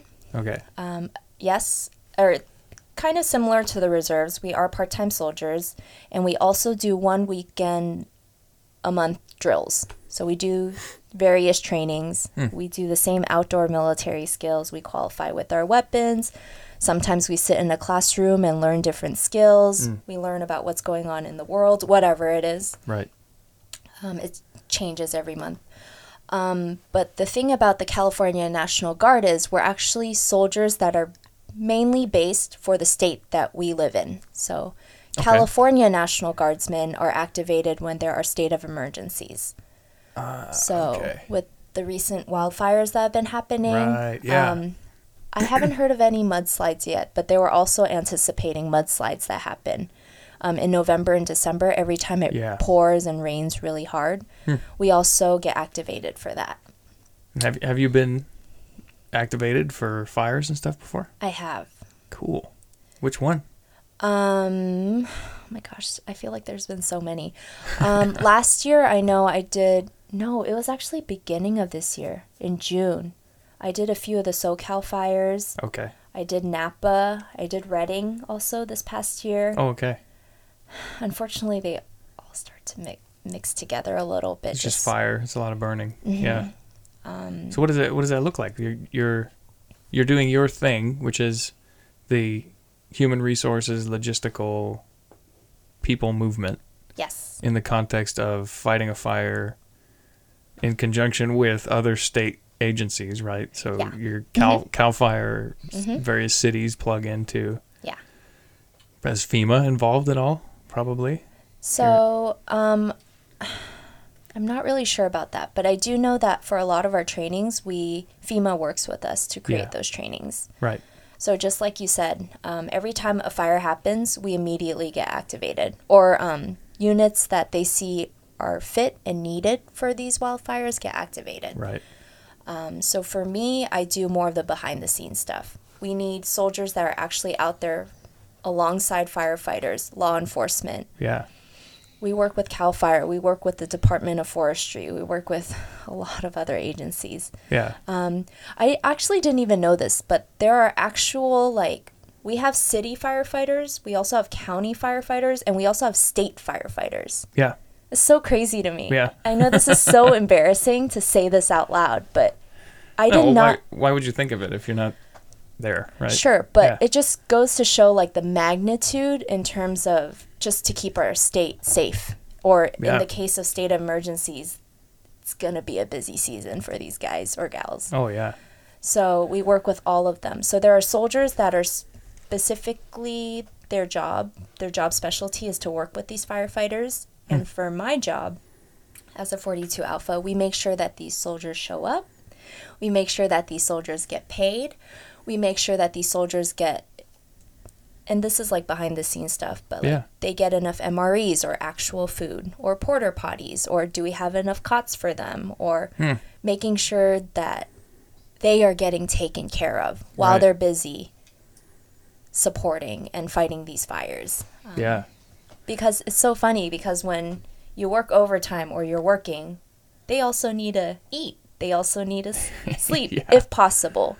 They also need to get paid. They also need to, hey, like you're you've been gone for this many days. Oh, you also have like kids back home. Do you need to kind of go back and like help out your your spouse, whatever it is. So there's a lot of taking care of soldiers that needs to be done Yeah. during the chaos. Yeah, well, and they are super chaotic because they're it's a moving thing, you know, and the fire is burning this way and that way. You see the maps; they're all jagged. And Yeah. Can you get anybody here? Like, so you have groups here, groups there, people moving in between. Uh, that that whole thing is like, it seems nuts to me.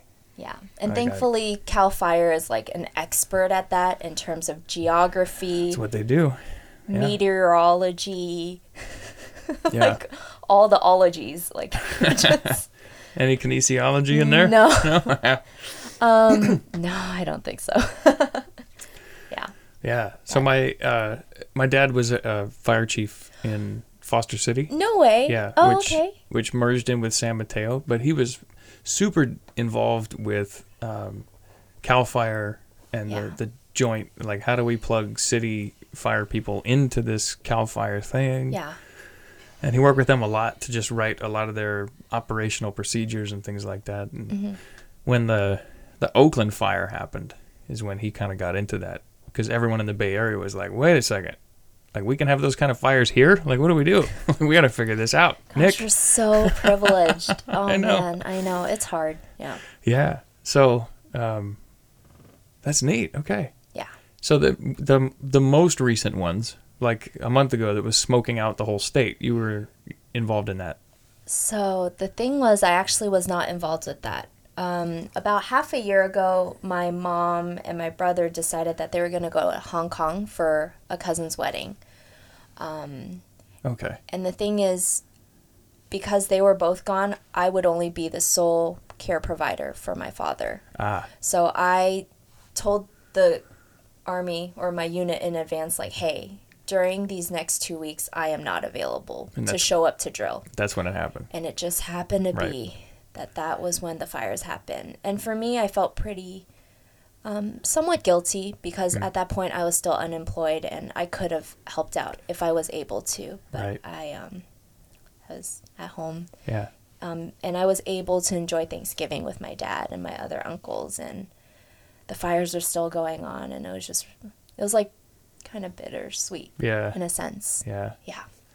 I remember when that first day of rain came, and everyone was like, "Oh, thank you. That'll make it easier." Gosh. Yeah. I, I did a, uh, I forget who I had in here. I was doing an interview. I forget who it was. Darn it. It's okay. They You- know if they're listening, but it was really smoky, and both of us were like, like In just- here? Yeah. Oh. Just, you, you can't, you just couldn't get away from it. Yeah, you can't. It was, it was- but that's, I mean, it, it was smoky. Ooh, and like, everyone bought N95 masks. yeah. My house isn't burning down, right? Sure. Um, so you also said it at some point that since then, like a lot has happened since like basic and going through all that.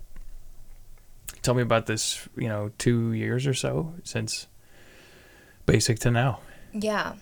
Um, trust me, you guys, it's not that exciting, but it's been a, a learning experience.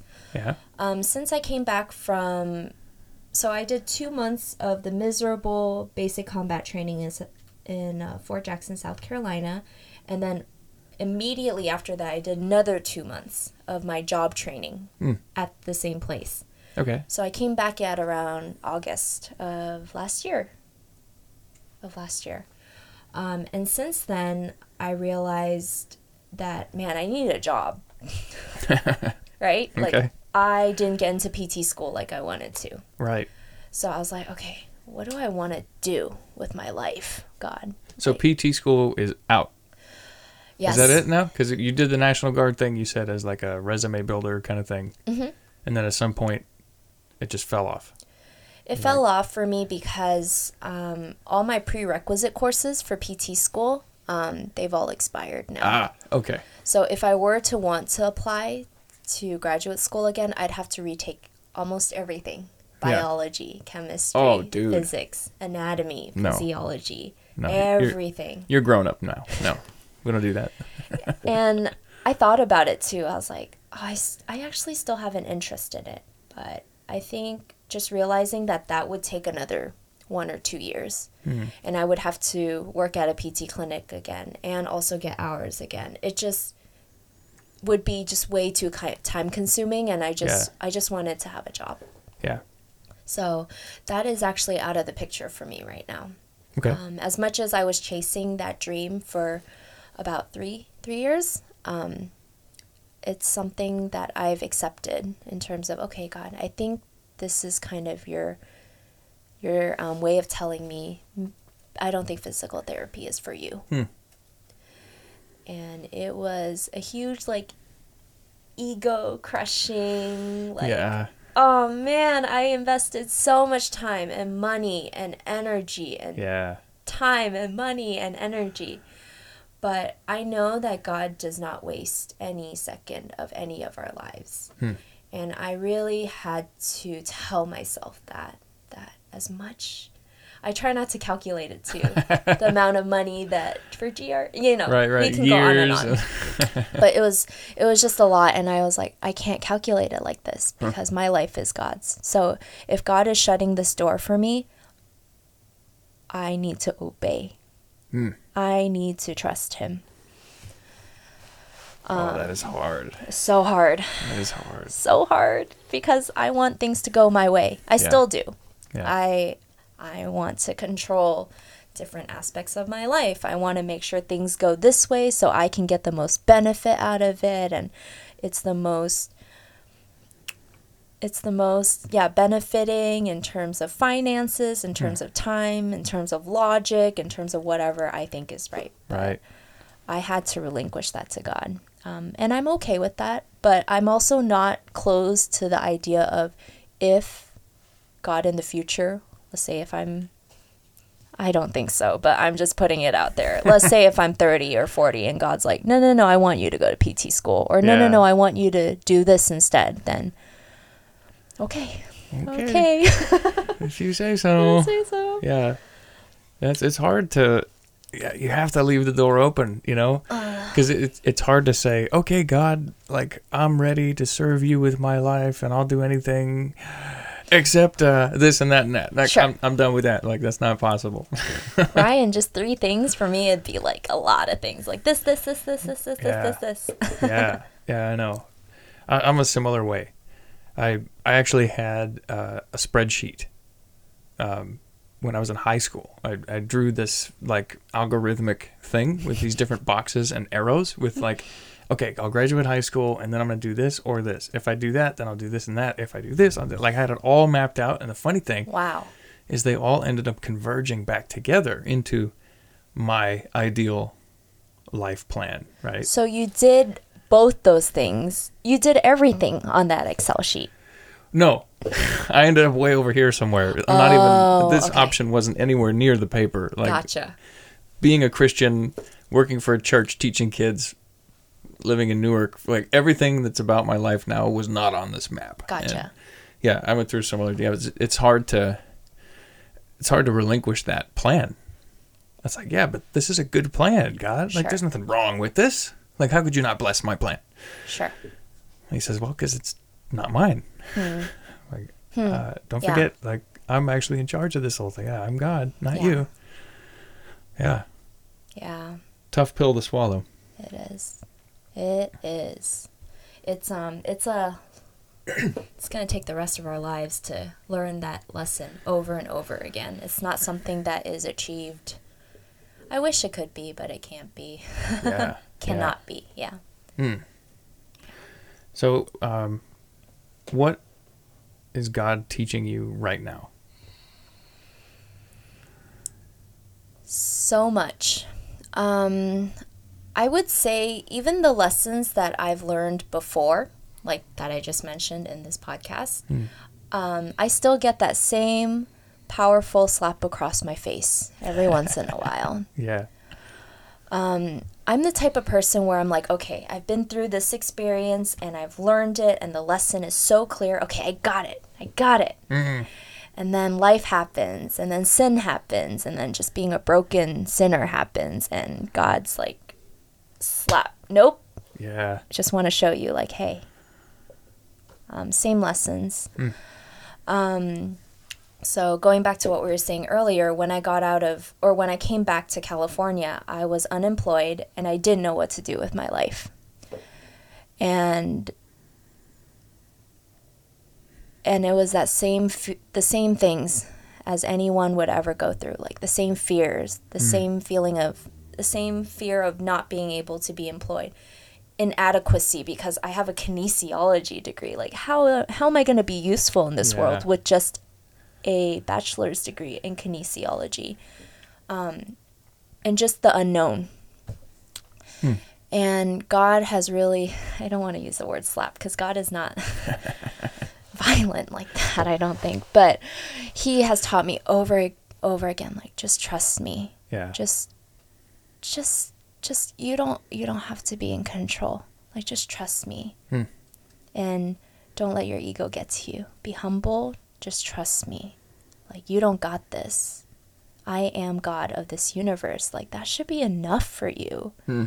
and also this past year just reading the bible and seeing how not only has god saved and redeemed countless of people in in our past in our history but just showing himself over and over again to people that just did not deserve it. Yeah. And i am that same person Yeah. i don't deserve god i don't deserve his attention or his love or his presence or his holiness like i don't deserve any of it Yeah. Yet he still wants me and gives it to me. And I'm like, why? Hmm. So if God asks me to just trust him, I'm going to freaking trust him. So, and that's still a lesson that I'm learning too, um, just through other things in life, whether it's job or not. But when I got out of South Carolina, I um, worked at 85 as a part time job All right. because The bakery. I loved the people there. I still love the people there. So if Yeah. anyone, well, the one in Newark is great. I don't know about the other locations. Sorry, They all seem good. I don't know. They're all great. It's a great place to work at. I love the people. I love that you get two free breads each shift. I love the employee discount. And I just love just the atmosphere of it. And working in the food industry or a bakery Yeah. industry teaches you a lot in terms of teamwork, in terms of respect, in terms of working with nice customers and not so nice customers. and it was a great training grounds for me um, Yeah. as I was just figuring out l- life. yeah. Um, and as I was working at 85, I was also taking on like various contract positions too, um, just to earn extra money, but also trying to figure out, oh, is this what I want to do? Hmm. Because I knew I didn't want to work at a bakery for Forever. for the rest of my life. I didn't. It was just a contract. Contract as in, like hired gun or. oh, so contract positions, as in like um, administrative assistant positions for two days or for two weeks. oh, okay. like, hey, this person just didn't show up. We need people to just sit at our reception desk and answer phone calls and answer emails for two days Okay. until we find a replacement. I see. Or just working various events. So I was like a person with a bright orange t shirt and just like directing traffic and just smiling. and like I just did a lot of odd end jobs. It's kind of fun. it is. Yeah. It was um, a discovery period of my life. Interesting. Um, And I knew I had to be busy, um, not only just to make money, of course, but I knew that I had to really just try different things um, to really figure out where God was going to knock on my head and be like, Mhm. hey, I think you'd be really good at this. Yeah. Or hey, I think you really like this. Um, and then, so I did that up until March of this year. So we're speeding ahead here from last Got. August Okay. to March of this year. Right. I finally decided to quit 85 um, because um, I got selected and I volunteered to go on a one month long deployment in South Korea. Yeah. Um, and I quit 85 because I knew that I was getting too comfortable there. And for me, I just I just knew that once I get back from Korea, I wouldn't want to just go back there Yeah. um, because I knew I would just be stuck there mentally, physically, spiritually. I love the people there. Yeah. And I knew that it's a huge risk, obviously, to not have a steady income. Um, but I just needed a change in that sense. Um, it was very scary too, coming back to nothing. but the month long deployment was very good. Not Yeah. a lot of sleep. Um, it was my it was my chance to just get to experience South Korea and the food and the culture. We got to work with Korean soldiers over there. And it also was the exact same time, which is so crazy that we are part of history, uh, when the North and South Korea met up at the DMZ Oh, to yeah. discuss Who knows what? who knows. Who knows what? Yeah. They might have had a cup of tea, maybe some cookies. I don't know. That was such a strange, dramatic thing to watch. I think I was at the gym and they were broadcasting like these two Yep. dudes walking towards each other. I was like, oh, that's.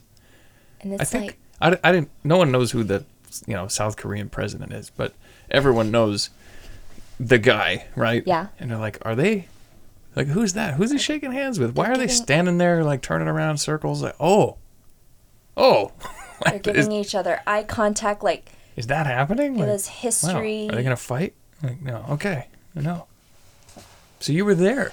I was not at the DMZ, but I was in the same country. Wow. Um, and actually, the funny thing was the day that they had that meeting, they actually released us all from work. They gave us a day off because in in the situation where war erupted, if that meeting and did not go well, Right. That's it. Um, It's on.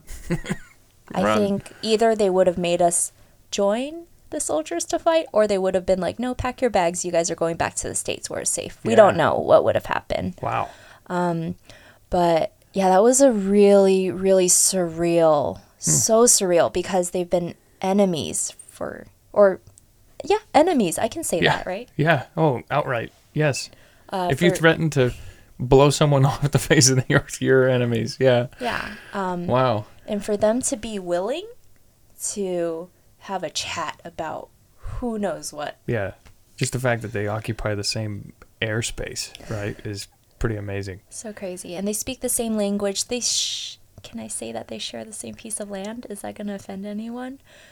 Um, but That's okay. I'm not. I'm fine. The hey, dog. Are you good? He's good. Eric. just want He's no. He's not offended. We're good. just for your listeners. But anyways, yeah, just for them to have it was just a, such a monumental moment. And Yeah. um, I mean, I did not contribute to that, but it was it was really surreal just being a part of that. Um, wow. And the reason why I was in South Korea was that every every year in March, April, uh, in April, I think in April, um, the United States and South Korea, their military, they all come together and do an exercise and a training in South Korea. Oh right. A huge exercise. They flex. Bruh. So, Look I we mean, got. not just physical training, but they actually do military training. No, I mean like they're they're like posing, right? Like look what we got. Um, military up here. And the thing is, North Korea is very not happy that we have this kind of relationship with uh, them. So, um, Hmm. yeah, I really don't know what 2019 is going to look like, but it was a huge deal that they sat down and talked to each other. Yeah. Something that none of us would have ever saw coming. No. No. Um, not, even even President Trump meeting up with the North Korean president. I don't think, I don't think any of us saw that too. But a uh, lot the of whole thing is like out of some weird movie. Like what? Wait, Don- Donald? Are you over there doing what? Yeah. like, is this happening? I don't. It's kind of crazy. I don't think the North Korean president knows about. Yeah, yeah. Anyways, let's just. crazy. Yeah. It's crazy. I haven't heard much about all that since, really. I think we've we've moved on to other news and it just kind of fluttered off. Like I'm curious about like what what was the resolution of all that? I don't know. I have to look into it.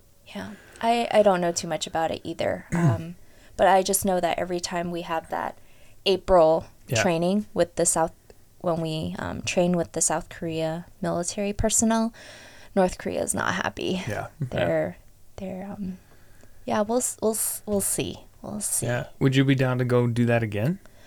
I would be um, if my job let me. Yeah. Um, if time let me and I was at a season of my life where I could take a month off to do that again, I Yeah. would. yeah. Yeah. It was a re- it was a really good learning experience, but it was also fun and gratifying because I was actually doing my job Yeah. for the military. Yeah. I'm not the kind of gal that likes to hold a gun and run around in tall grasses, which sometimes I do, but only for like a day, man. Like Yeah, that's, yeah. that's it. Like after Get the t-shirt. Go home. the cold and the bugs and Yeah. the dirt is just it's not my thing um so for me to be able to do my job is Yeah. for the military is so rewarding so gratifying and that's a huge reason why i love doing korea missions is because of that Yeah. yeah so i got to do that in april of this year um, and literally once i came back was when the fires pretty much started happening Right. Um, in Redding. Yep. The Um, Carr fire, right? Yeah, Yeah. that's right. That was this year. Yeah. Sorry. I know. Um, That was the one that so we had a high school summer camp planned for Lake Shasta. oh man. Yeah. And we're like watching it like uh there's a fire burning towards the lake and it's really smoky. Like, no, we're not going. I was Sure. so bummed about it. But Is it middle and high school? Just high school. Just high one. school. Yeah. Oh man. There's like 70 high schoolers. We were going to go houseboating. It's going to be the best trip ever. But we'll just do it this summer. It's yeah. Yeah. yeah. Yeah. Yeah. Um, the community is still rebuilding. I know. know. I've seen it on the news, and That's rough. it's devastating. Yeah. What time? She wants to know the time. Yeah. Seven. Okay. We're still good. Um, I just want to make sure that I'm respectful of your time too. Um, this, this is what I do. I'm all about it. I'll go four hours if someone wants to. It's fun. yeah. Eh. well, I've only lived what?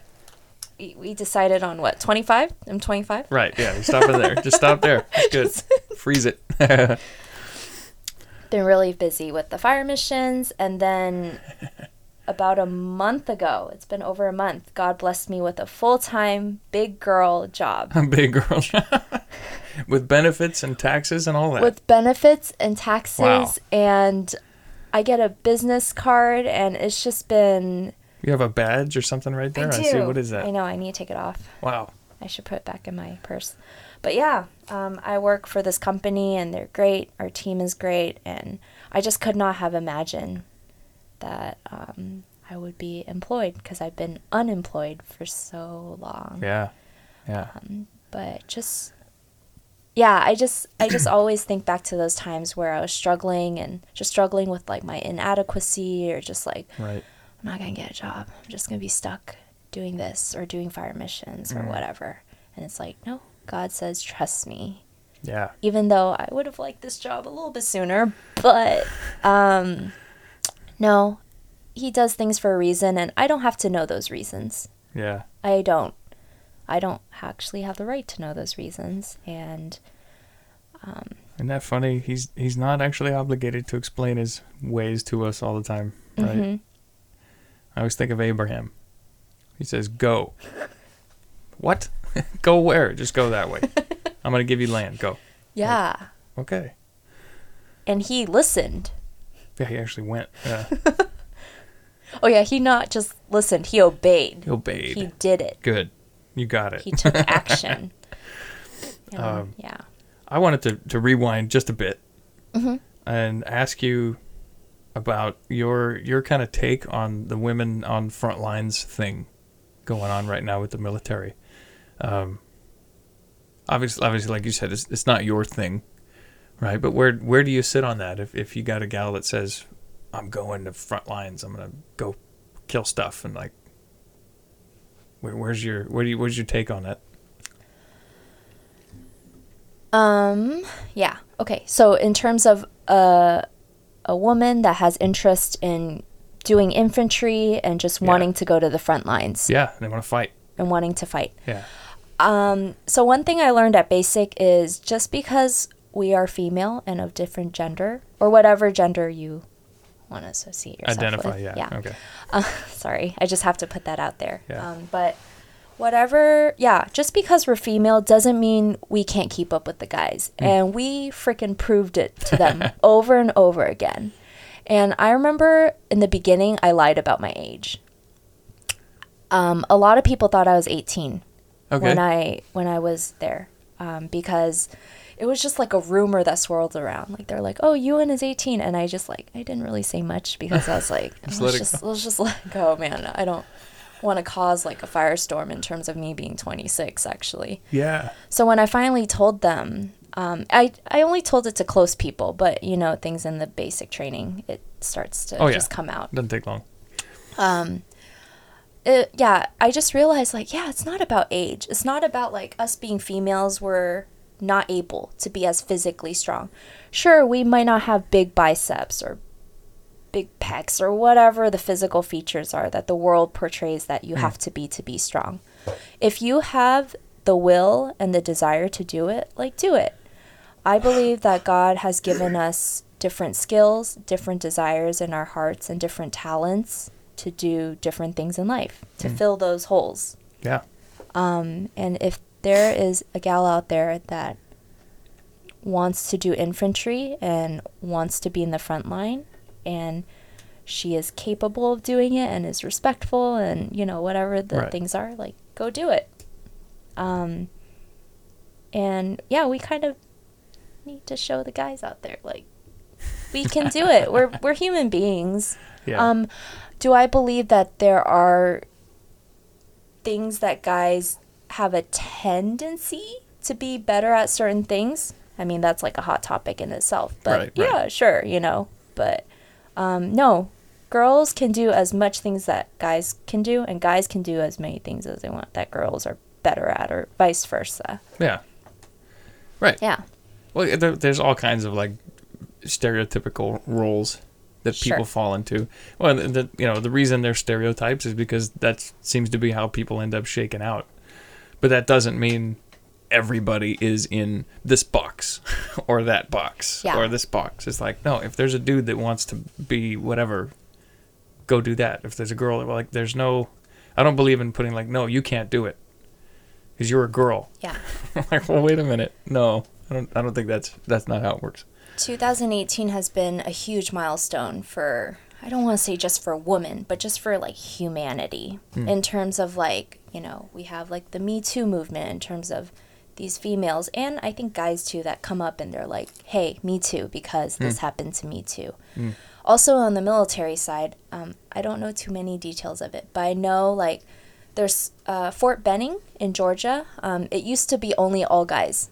Um, Understandable, just because that is the infantry training grounds. So if Right. you're, yeah, if you're an infantry guy or gal, you go there. Yeah. But they recently just opened it up to females as well, not too long ago, and they're slowly starting to open up other opportunities to females where it used to be not available for females. So we're starting to see that shift um, in that in that I think yeah, I believe that God created man and woman equally, but you know, there's the whole topic of like, but God created Adam first, and we can always go, yeah, it could be so long. But in terms of currently, like, just because a guy or guys are praised or applauded or given the spotlight in terms of certain things that they tend to be good at, it hmm. doesn't mean that a girl is not able to. Bottom line. Right. Yeah. We, yeah. And just, yeah. I'm just going to leave it at that. Great. The dog's dreaming. She's snoring. She's Yeah. so cute. Oh, she's dreaming hard. Foot twitch and everything. Does All she, right. does she make sounds when she sleeps? No, she just breathes heavy. It's weird. Her eyes flicker. It's funky. So I've got uh, a couple people in mind um, who are in that kind of that same spot that, that you described, like when you got out of college, where they're kind of like, okay, um, who am I now? What am I going to do with my life? I thought I wanted to do this, but doesn't look like I'm going to do that. Hmm. My relationships with other people don't quite look like the way I thought they would. Hmm. I'm not on the path. I didn't. I'm not where I thought I would be by now. Like I, there's there's a handful of stories that are popping into my head. Um, if and if you were to go back and talk to yourself, like what what would you say to someone who's in that that spot? Oh man. Yeah. I'm sorry. I'm just taking a moment right now because for me, the longest or the thing for me was unemployment. And Mm. now I'm finally employed. So I haven't even really like sat down and think about it. Ooh, Um, this is good. It's live thinking. It's live thinking. um, I would tell my back then, a few years ago, for myself, who, like you said, these people who graduated college, they have a degree, and they're like, okay, what's next? right. And it's like, man, I, I feel like I'm kind of good at this, but I haven't really done this yet. And just like the possibilities are endless kind of thing is scary. Yeah. I would say to really to encourage listeners to actually see it from a point of view as it's scary but also pretty exciting. Hmm. In a sense where you're in a time of your life where you have a like whether you have a bachelor's degree or not. It, I I actually don't think it matters too much even though unfortunately now a lot of jobs do require you to have a college degree. Yeah. But whether you have a college degree or not, like take chances in terms of trying new things. If you know you want to do something and you're but you're not sure if you're good at it, like try it out. Whether it's a shadowing thing, volunteering thing or taking it a part-time. Whether it's doing a part-time job that is kind of crappy and you know you're not going to stick there forever and going back to school or um or I know there's so many people that actually, that are actually my age that just quit a full-time job that was fantastic, great Yeah. benefits, but they just quit it because they were so unhappy and they decided to be unemployed just to go back to do coding camp Hmm. or to go and travel Yeah. or whatever it is.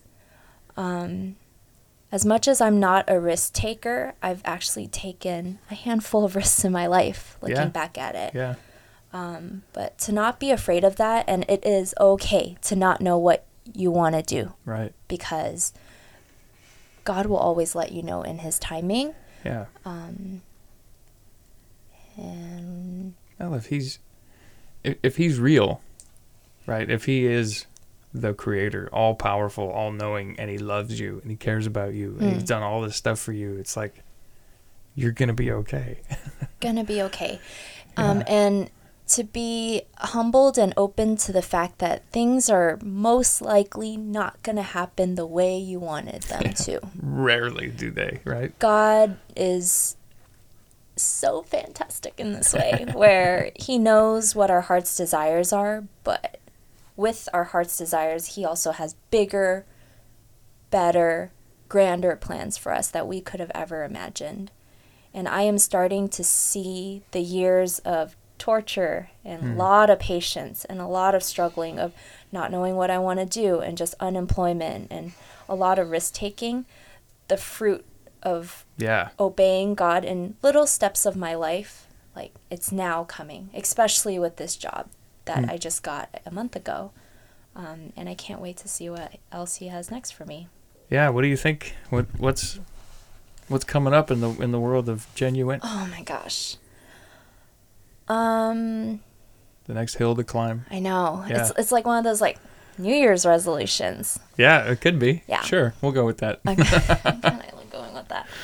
Um, definitely for my spiritual walk, I want to be able to be more proactive in terms of because this year I read the Bible in one year, but Oh. now it's like it was a huge accomplishment for me. I, Yeah. Embarrassing to say, I've never read the Bible in one year Yeah. until now. Few actually have. Yeah.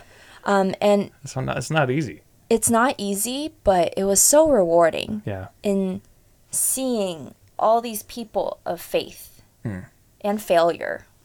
People of faith, but also like a lot of failure too. A lot of ups and downs coming to God over and over again, and God testing them, and God being gracious to them, and God forgiving, and just like a lot of that. Um, but I want to see what I want to do in the new year in terms of my Bible reading. Yeah. Um, just kind of mix it up, or a way where I can dig even deeper into God's Word. yeah. Trying to read more books. That's Yeah. something that I was slack. I I was pretty good the first half of the year, and then it just you made it half a year. That's, made it- That's that's impressive. made half a year, and then it just kind of disappeared. So I really want to see if maybe I can read like just like good Christian books. There's just so many out there that Yeah. people recommend, and it's like okay, I'll buy it on Amazon or I'm gifted it, and then Yeah. it just sits on my bookshelf. But maybe like once every like three months or four months, try to get back into that. Yeah. Um, another thing is I'm serving in Thrive right now, which has been Yeah. just such a blessing. What is Thrive? Thrive is our special needs ministry. So we have families, parents that have their kids with special needs. Um, no matter what that special needs is, um, we will be as accommodating as possible. So we have a classroom and a space for these kids to read, play puzzles, and just be able to interact with them while their parents are able to go to uh, go to service, Right. um, worship service without any distractions. Yeah. Um, and it's been such such a just such a blessing um, getting to know these kids. Um, they're not always very consistent but there are a few. Um, and for me i feel like with the new year coming up i'm itching to serve more. Hmm. Which for me i'm like hmm Don't say that too loud. You'll, you'll get some phone calls. so Jen, uh, cover the mic cover the mic yeah. Um, but just with my time schedule right now and just like a lot of pros and cons in terms of weighing my sanity, weighing like time to reach out to other people, and with Prime and uh, Prime is our a single-ish. We got to define this thing. What is it? The prime means prime of your life. Prime- So t- twenty to twenty to forty. Is, that, it? why you guys named it that? I, I didn't name it that, but I, yeah, that's what that's what I've heard. Okay. I always thought it was like prime, like prime number, like one, right? I don't know. Okay. I Okay. I don't know Okay. because I thought it was singles. I was like, how does prime fit into singles? Okay, well, one math, you know, I don't know. I'm gonna have to ask some people about Prime of your life. Sure. That's what it is. Okay. Um, and wanting to be able to serve in that more and Yeah. I just have like an itch. Like I feel like this upcoming year I want to do more. So just really praying to God and seeing like with my pretty full schedule and Yep. absolutely with the uncertainty of the military needs, what that's going to look like Yeah. and what ministry would be crazy enough to want me as well. Um, but we'll see. Um, yeah. I think that's about it. Yeah. That's what this next year looks like. Uh, keep my job. That's huge. Yeah. Yeah. Don't lose that thing. I don't Yeah. lose that thing. Um, definitely be a good employee, but also um, being able to establish good, cordial relationships with my coworkers, but also what it looks like to be bold in my faith in Yeah. my workplace, Yeah. because that's a ministry in itself. It's another mission field, right? It is. You're back in the the girl's house in college. You know, is. It's the same thing. It is. Yeah. Yeah. So that's what 2019 looks like for me That's as of right exciting. now. It's exciting. I'm excited for you. Thank you. I don't know what's next. I don't know either. Um, so the last question I want to ask you, just to put a stamp on these things, is what is it about the gospel that you have found beautiful enough to say that you want to serve more, to follow Him with your life, and just say yes to this God? Man. Okay, I'm just going to say the first thing that pops into my head. Do it. The gospel is for everyone. Um, how do I elaborate more on that? The gospel is for everyone, no matter what kind of history, what kind of, again, socioeconomical status, ethnicity, background, whatever. I don't. I don't want to use this word, but I'm just gonna say it, baggage. Whatever you've done in your past Yep. whatever you think of yourself, like we are all human beings. Like Jesus Christ died on the cross for every single one of us, hmm. past, present, and future. Even all the little babies that are in mommy's bellies right hmm. now. Like for everyone that is going to walk on this planet, Jesus died for us. Yeah. I think that's what is so beautiful because we live in a world that is like, man, like it's just, I don't want to say it's a competition, but it's definitely a world that is, it's really hard, very unloving. And mm. when you don't believe in a God, you're just kind of shuffled in this sea of Right. the world and the demands and the distractions and the things of this world. And for us to know that there's a God that loves us and Jesus died on the cross for every single one of us, no matter what we've done in our past, no matter who we are now, no matter what it is. Like, He died for us, He wants us. And we should respond to that Yeah. um, we should figure it out. And I think that is the beauty of it that, yeah, that Jesus wants, or Jesus, God, He wants all of us. Um, and I think also once we become a believer, the Holy Spirit works in us so differently and so beautifully, um, with God writing a different life story for each of us. And um, it's not easy. It's absolutely not easy. And it's very confusing at times too. But um, yeah, I don't know. Beautiful. Preach it. That was great. I feel like, yeah, I. I remember one time my friend was telling me, she's like, Yeah, I feel like I become a Christian every day. and it's not about like praying, you know, that prayer of like, Jesus, come into my heart, but it's just about like, you wake up, you live life for one day, you wake up, and then you sin all over again. And then it's like, Oh, wait, I need to come back to you, God. Right. It's like, it's Yeah. like, it's, it's not, um, it's not easy, but man, I would rather live a life for God and with God Hmm. than without Him. Because I don't know how to do it. Yeah. How do people do it? I don't, know. They don't. I think, um, yeah. Yep. Jen, thank you so much No, thank you for, For having me coming here. on to my little podcast. This was fun. Uh, it's a privilege to talk to you. You're a gem of a woman, and I'm excited for what's next for you. Thank you. Uh, high five on the outside. Here we go. Yeah, thank you. All right, that's a wrap. We did it again. Another one in the bag. Thank you so much for listening today. I know these are long interviews, but gosh, aren't they wonderful? I love this. This is the best hobby ever. Uh, always uh, look for us on Facebook at The Great Stories Podcast. You can support the show on Patreon. Go look for the Great Stories Podcast on But the greatest thing you can do for the Great Stories Podcast is to share these episodes. Share it on your Facebook, text it to people, copy the links, whatever you got to do. Uh, give them a high rating on the on the platform that you listen on, and that just helps these to get out. Uh, I, I really, again, for every one person that sits across this table from me, there's a thousand people out there who need to know about the power of this God to really work in the lives of real people. I want these to get out there, so share them.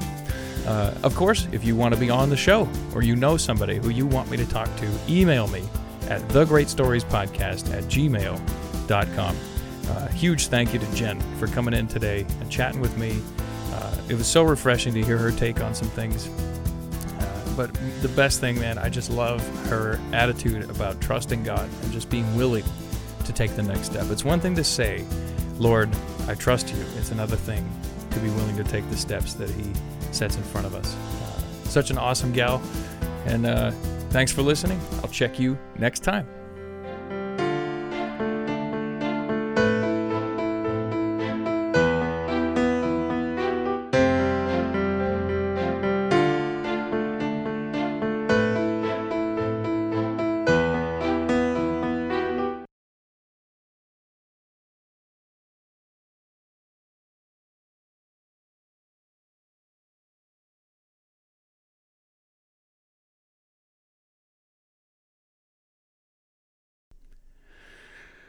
Okay, you're still listening, which means you've discovered the Easter egg.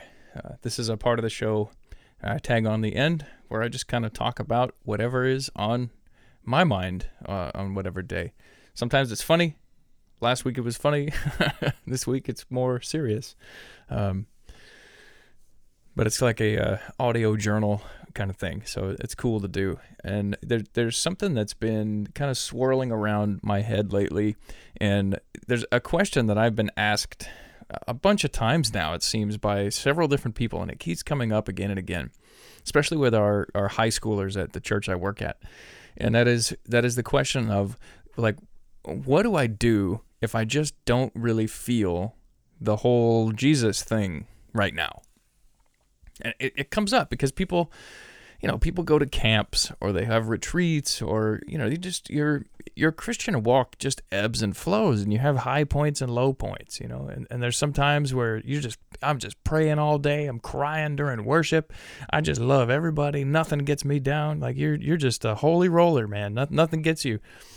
And other times it's like, man, like is God even real? Like, does he love me? Like, is this like you just question everything? And sometimes you question it so much that you just wonder if, if it was even real before. That's hard. It's discouraging, you know, and it, it gets you in a funk. You just don't pray as much. You don't read your Bible, and, and you know, you're just not worshiping the same. And it, it's hard. And, you know, it, it's difficult because I know a lot of our tendency is to just say like, well, you know, just get over it, or or you know, the the classic response is like, hey, just read your Bible more, you know, or pray more. You just got to feel it, and but it's hard to manufacture feelings.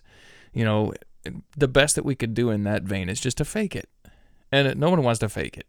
Like fake is the problem with a lot of church.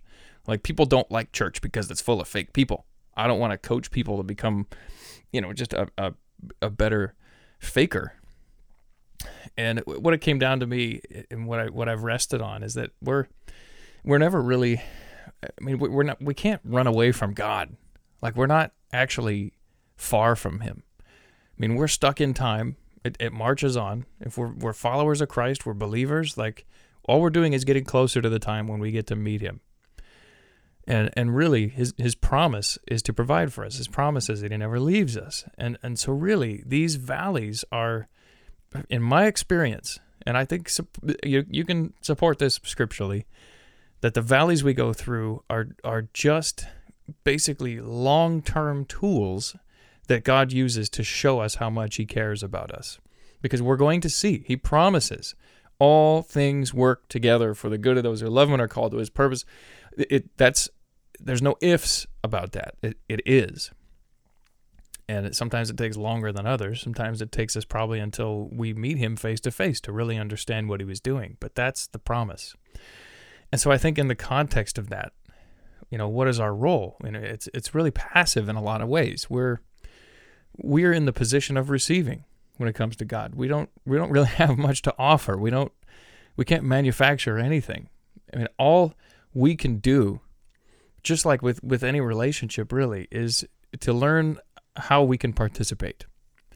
And when it comes to god you know our our position with him is similar to the, a drowning person putting their arm up in the air. You know they're, they're not going to save themselves. They just make themselves available for that relationship for the rescuer.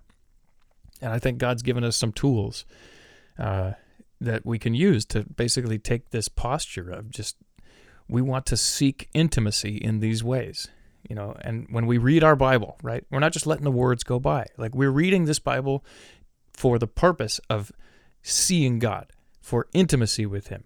We pray not just like to start the stopwatch. No we're we're praying because we're talking to someone that we love. I want god i want you in my life more. I'm going to talk to you more. You know when we worship we're we have the attitude of like we are singing our prayers to God, like we are seeking intimacy in our worship. When we're in community, God's placed us in this community, the, this these bunch of people, in order for each of these people to represent Him to each other in different ways. That's what community is, and we we participate in community with the intent to seek intimacy with our Creator. And I, I just think that, again, like we're not in charge. Like we're not going to manufacture our own faith like this is a gift from God, and all all He has us to do is is to position ourselves in a position of intimacy with Him, to access what's already there, uh, to put our hand up in the air and let the rescuer, the promiser, do what He does, and that's rescue. and uh, in the end, you know, we can see what He's done, and and I think our our emotions come and go But if we can really work on, on figuring out how to untether our emotions from our actions, from our status spiritually, it's like a superpower. And that, that only happens by looking into who God is, by seeking Him in these ways, and by being intimate with Him. At least that's the best I got. Uh, I would love to hear other people's thoughts on this. You know, please email me at, at the great stories podcast at gmail.com with, with your thoughts, your ideas. Like, what do you tell people when they ask you this? Uh, I'm still trying to learn, but that's what I've put together so far. I just thought I would share it because it, it's really, you know, in my head a lot. And I, I just hope that either that's helpful to you or that you can be helpful to me and help me grow uh, and just learn more about this. Thank you for listening. See you in a couple weeks.